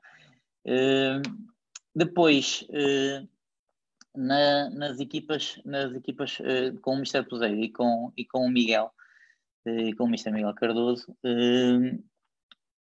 além do trabalho com, com, com os guarda-redes e daquilo que era a minha função com os guarda-redes, tinha também, e só, a, a, ligação do guarda-redes com, com, com a ligação setorial do guarda-redes com, com a linha defensiva, e, e, logicamente dava a minha opinião nas, nas bolas paradas e em todas as, as, ações da equipa. mas, mas com maior preponderância só uh, nas, nas, relações que o guarda-redes poderia eventualmente estabelecer, sejam uh, naquilo que for, em, seja curto, jogar longo, etc., seja qual for a forma que, que a falar, mas todas as relações que o guarda-redes pudesse eventualmente estabelecer eram da minha responsabilidade. Pronto, e basicamente, basicamente essa foi, é, são, são, são, são os meus, eram as minhas tarefas e a questão da, do, do, do, planeamento ou do processo de treino? Do planeamento do treino? Do meu ou do, do, do, do da equipa? Do da equipa. Pronto. Uh, em termos de planeamento, é como eu te disse, uh, em, uh, tirando aquela, aquele, aquele meio ano que, que, estivemos com, com, com o Mister na, na primeira equipa do Porto, tirando isso, o, o, planeamento é feito, é feito tudo em, em conjunto. Uh, uh, eu tento sempre, e nós tentamos sempre, treinador de guarda-redes, puxar a, a brasa é, para a nossa sardinha, procurar fazer, fazer com que os nossos guarda-redes tenham, tenham mais vivências, mais situações uh, que, que, para os poder ajudar a, a serem melhores. Mas sim, mas o, o, planeamento é sempre feito, foi sempre, tem sido sempre feito em conjunto e, e pronto, e era aquilo que eu estava habituado, tirando aquele meio ano no Futebol do Porto que isso realmente não aconteceu, pá, porque o Mister estava a chegar ao clube, eh, estava a aceitar assistentes do, do clube e provavelmente a falta de, de, de alguma opa, não, diria confiança, porque, porque quem é treinador principal não tem, eh, acho eu que não tem que ter esse, esse tipo de necessidade, mas a falta de, de, conhecimento da pessoa, como é que ela é, como é que ela não é, quais são as ideias dela, quais são Ehm, o que é que ela defende, o que é que ela entende do, do no processo de treino. Uh, tirando essa parte, sempre, foi, sempre, foram, sempre foram feitos de forma conjunta e de forma alinhada com, com todo o staff. Daniel, estamos aqui a caminhar para, para o fim. Vou só, não temos aqui mais nenhuma pergunta, mas vou-te ler aqui alguns comentários que deixam-te um abraços. O Carlos Alberto Oliveira, grande abraço, Correia, Chilassi, não sei se tem algum nome. Uh, o Bruno Tiago Souza, abraço, grande Correia uh, Luís Miguel Passarinho, abraço Daniel, que bom e privilégio ouvir e ver-te, uh, e Jorge Batista, que, que deixa aqui um abraço, uh, só para, para, deixar esta nota. Um abraço a todos também, obrigado a todos eles, cumprimento. O nosso, nosso colega aqui do Futebol Apoiado deixou-nos aqui uma questão sobre, e acho que é um, uma boa nota para, para agora que estamos a chegar ao fim, que é voltar ao início, é voltar a, a essa essa aventura na seleção venezuelana, que é, que é a seguinte: se, se, achas possível poder vir influenciar o treino guarda-redes no futebol venezuelano uh, através de um, de um, trabalho transversal entre a Federação e clubes. Uh, se, se pode, achas que podes ter, ter essa influência ou, ou, não? Olha, isso, era, isso seria, na minha perspectiva e naquilo que eu, como eu me vejo no futebol, uh, perfeito. se vai acontecer ou não, isso, isso, isso já, é, já é algo que eu não consigo controlar. Se é algo que eu gostava de fazer, claramente, como seria, como foi em todos os outros clubes, em todos os outros clubes em que eu estive, eh, procurei ter sempre alguma atenção e sempre eh, alguma preocupação com aquilo que, que, que era a formação. mas, mas é como, é como te digo, é, este é tudo ainda um bocadinho novo para mim, também né, o contexto de seleção, eu não sei muito bem uh, como é que as coisas vão ser, quais vão ser uh, realmente. No, no futuro, minhas... uma, uma, cá estaremos daqui por um ano ou dois para, para ter esta conversa. Ah, sim, claro, é. mas eu não sei quais vão ser as minhas, as minhas maiores preocupações, logicamente que a minha maior preocupação vai ser a seleção lá, mas, mas se houver oportunidade, se houver possibilidade, uh, por acaso, agora, agora quando eu lá estive uh, no centro de treinos, ia haver uma formação de guarda-redes uh, da Common Ball e, e eles convidaram para, para ser preletor e, e, para, e para poder participar também. E eu acho que ia ser giro, eh, porque iam estar os guarda-redes, os treinadores guarda-redes da seleção, da, da seleção venezuelana de todos os escalões, iam estar os treinadores guarda-redes da, das equipas todas venezuelanas, e ia ser uma partilha interessante. Eh, eu iria ficar com isso, sinceramente, muito mais. Achas que será assim uma ideia tão diferente? Ou talvez mais na visão técnica? Eu acho que é diferente. Eu acho que é, que é, que é diferente. É, de, de, eu vi alguns jogos um, do campeonato venezuelano um, e, é, e, é, e, é, e é diferente. É diferente. As preocupações são outras. Uh, é, o próprio contexto, é a realidade deles, é, são as vivências deles, são, são logicamente diferentes. Um, mas estes novos, estes novos guarda-redes que eles lá têm uh, são guarda-redes também diferentes daquilo que eles tinham e que eles têm no campeonato deles. Um, e por aí pode ser, pode ser um caminho a ser percorrido. Vamos ver. Daniel, uma última questão para finalizarmos, uh, e é uma questão que eu, que eu, gosto de fazer aqui, que é, tu fizeste o teu percurso, uh, ainda estás a fazer, um, que, que, conselho uh, deixas para, para, para, quem está a começar nesta área do, do, do treino guarda-redes? Olha, um e quanto tempo é que eu tenho para responder esta pergunta? pergunta difícil. não, não é uma pergunta difícil. É uma pergunta que é uma pergunta complexa. Uh, não pelo conselho em si, não pela forma em si, mas, mas por aquilo tudo que, que agrega. Isto é, porque, é, é assim, uh, nós, nós para, quem, para quem tem uh, um apelido futebolístico, chamemos-lo assim, calhar é mais simples chegar a, a, a patamar mais altos. Uh, e, e por apelido futebolístico, uh, uh, por exemplo, se eu, eu trabalhasse, se, se, eu trabalhar, se eu fosse guarda-redes 15 anos na, na Primeira Liga, o meu núcleo de relações seriam jogadores de elite, seriam jogadores de lá, que provavelmente no futuro serão treinadores.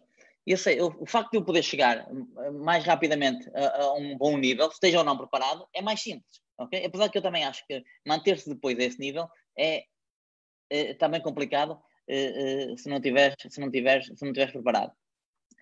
Mas resumindo, e, e, para quem não tem para quem não tem esse apelido futebolístico e que não e que, e que, e que aquilo que eu mais posso dizer é que, que, que se preparem e que aproveitem o tempo uh, desta jornada até ao alto nível para, para de alguma forma se prepararem o melhor possível, que para quando tiverem essa oportunidade, ou alguém se lembrar, ou, alguém, ou tiverem esse clique e essa oportunidade de aparecer e surgir, não terem dúvidas eh, que estão prontos eh, para, para, para, para esse desafio, com as suas virtudes, volto a dizer, com os seus defeitos, mas que estão prontos e entusiasmados para, para, para, para enfrentar esse, esse desafio. E, e, e no fundo, opa, que sigam, que sigam o, o conselho de, de, Charles Chaplin, que, que, diz que a vida deve ser vivida com, com amor e com humor. Com amor eh, para compreendê-la e com humor para suportá-la. Porque às vezes a vida no futebol é complicada. Eu acho que este, este, este, este dizer de Charles Chaplin é, é um dizer que pode facilmente eh, ser aplicado no futebol. Daniel, foi um prazer ter-te aqui ao longo destas duas horas e quase meia. Uh, espero, espero que haja acho passou rápido, passou mesmo a voar. Espero que haja possibilidade num, num futuro uh, vires aqui falar dessa experiência na seleção, porque, porque é uma visão diferente um da, da, que, que estamos habituados. Uh, Desejamos-te aqui no futebol apoiado e eu uh, os maiores sucessos, continuas o teu percurso, continuas a aparecer nestas formações uh, que, que tem havido em Portugal e nas quais eu já tive a oportunidade também de ver.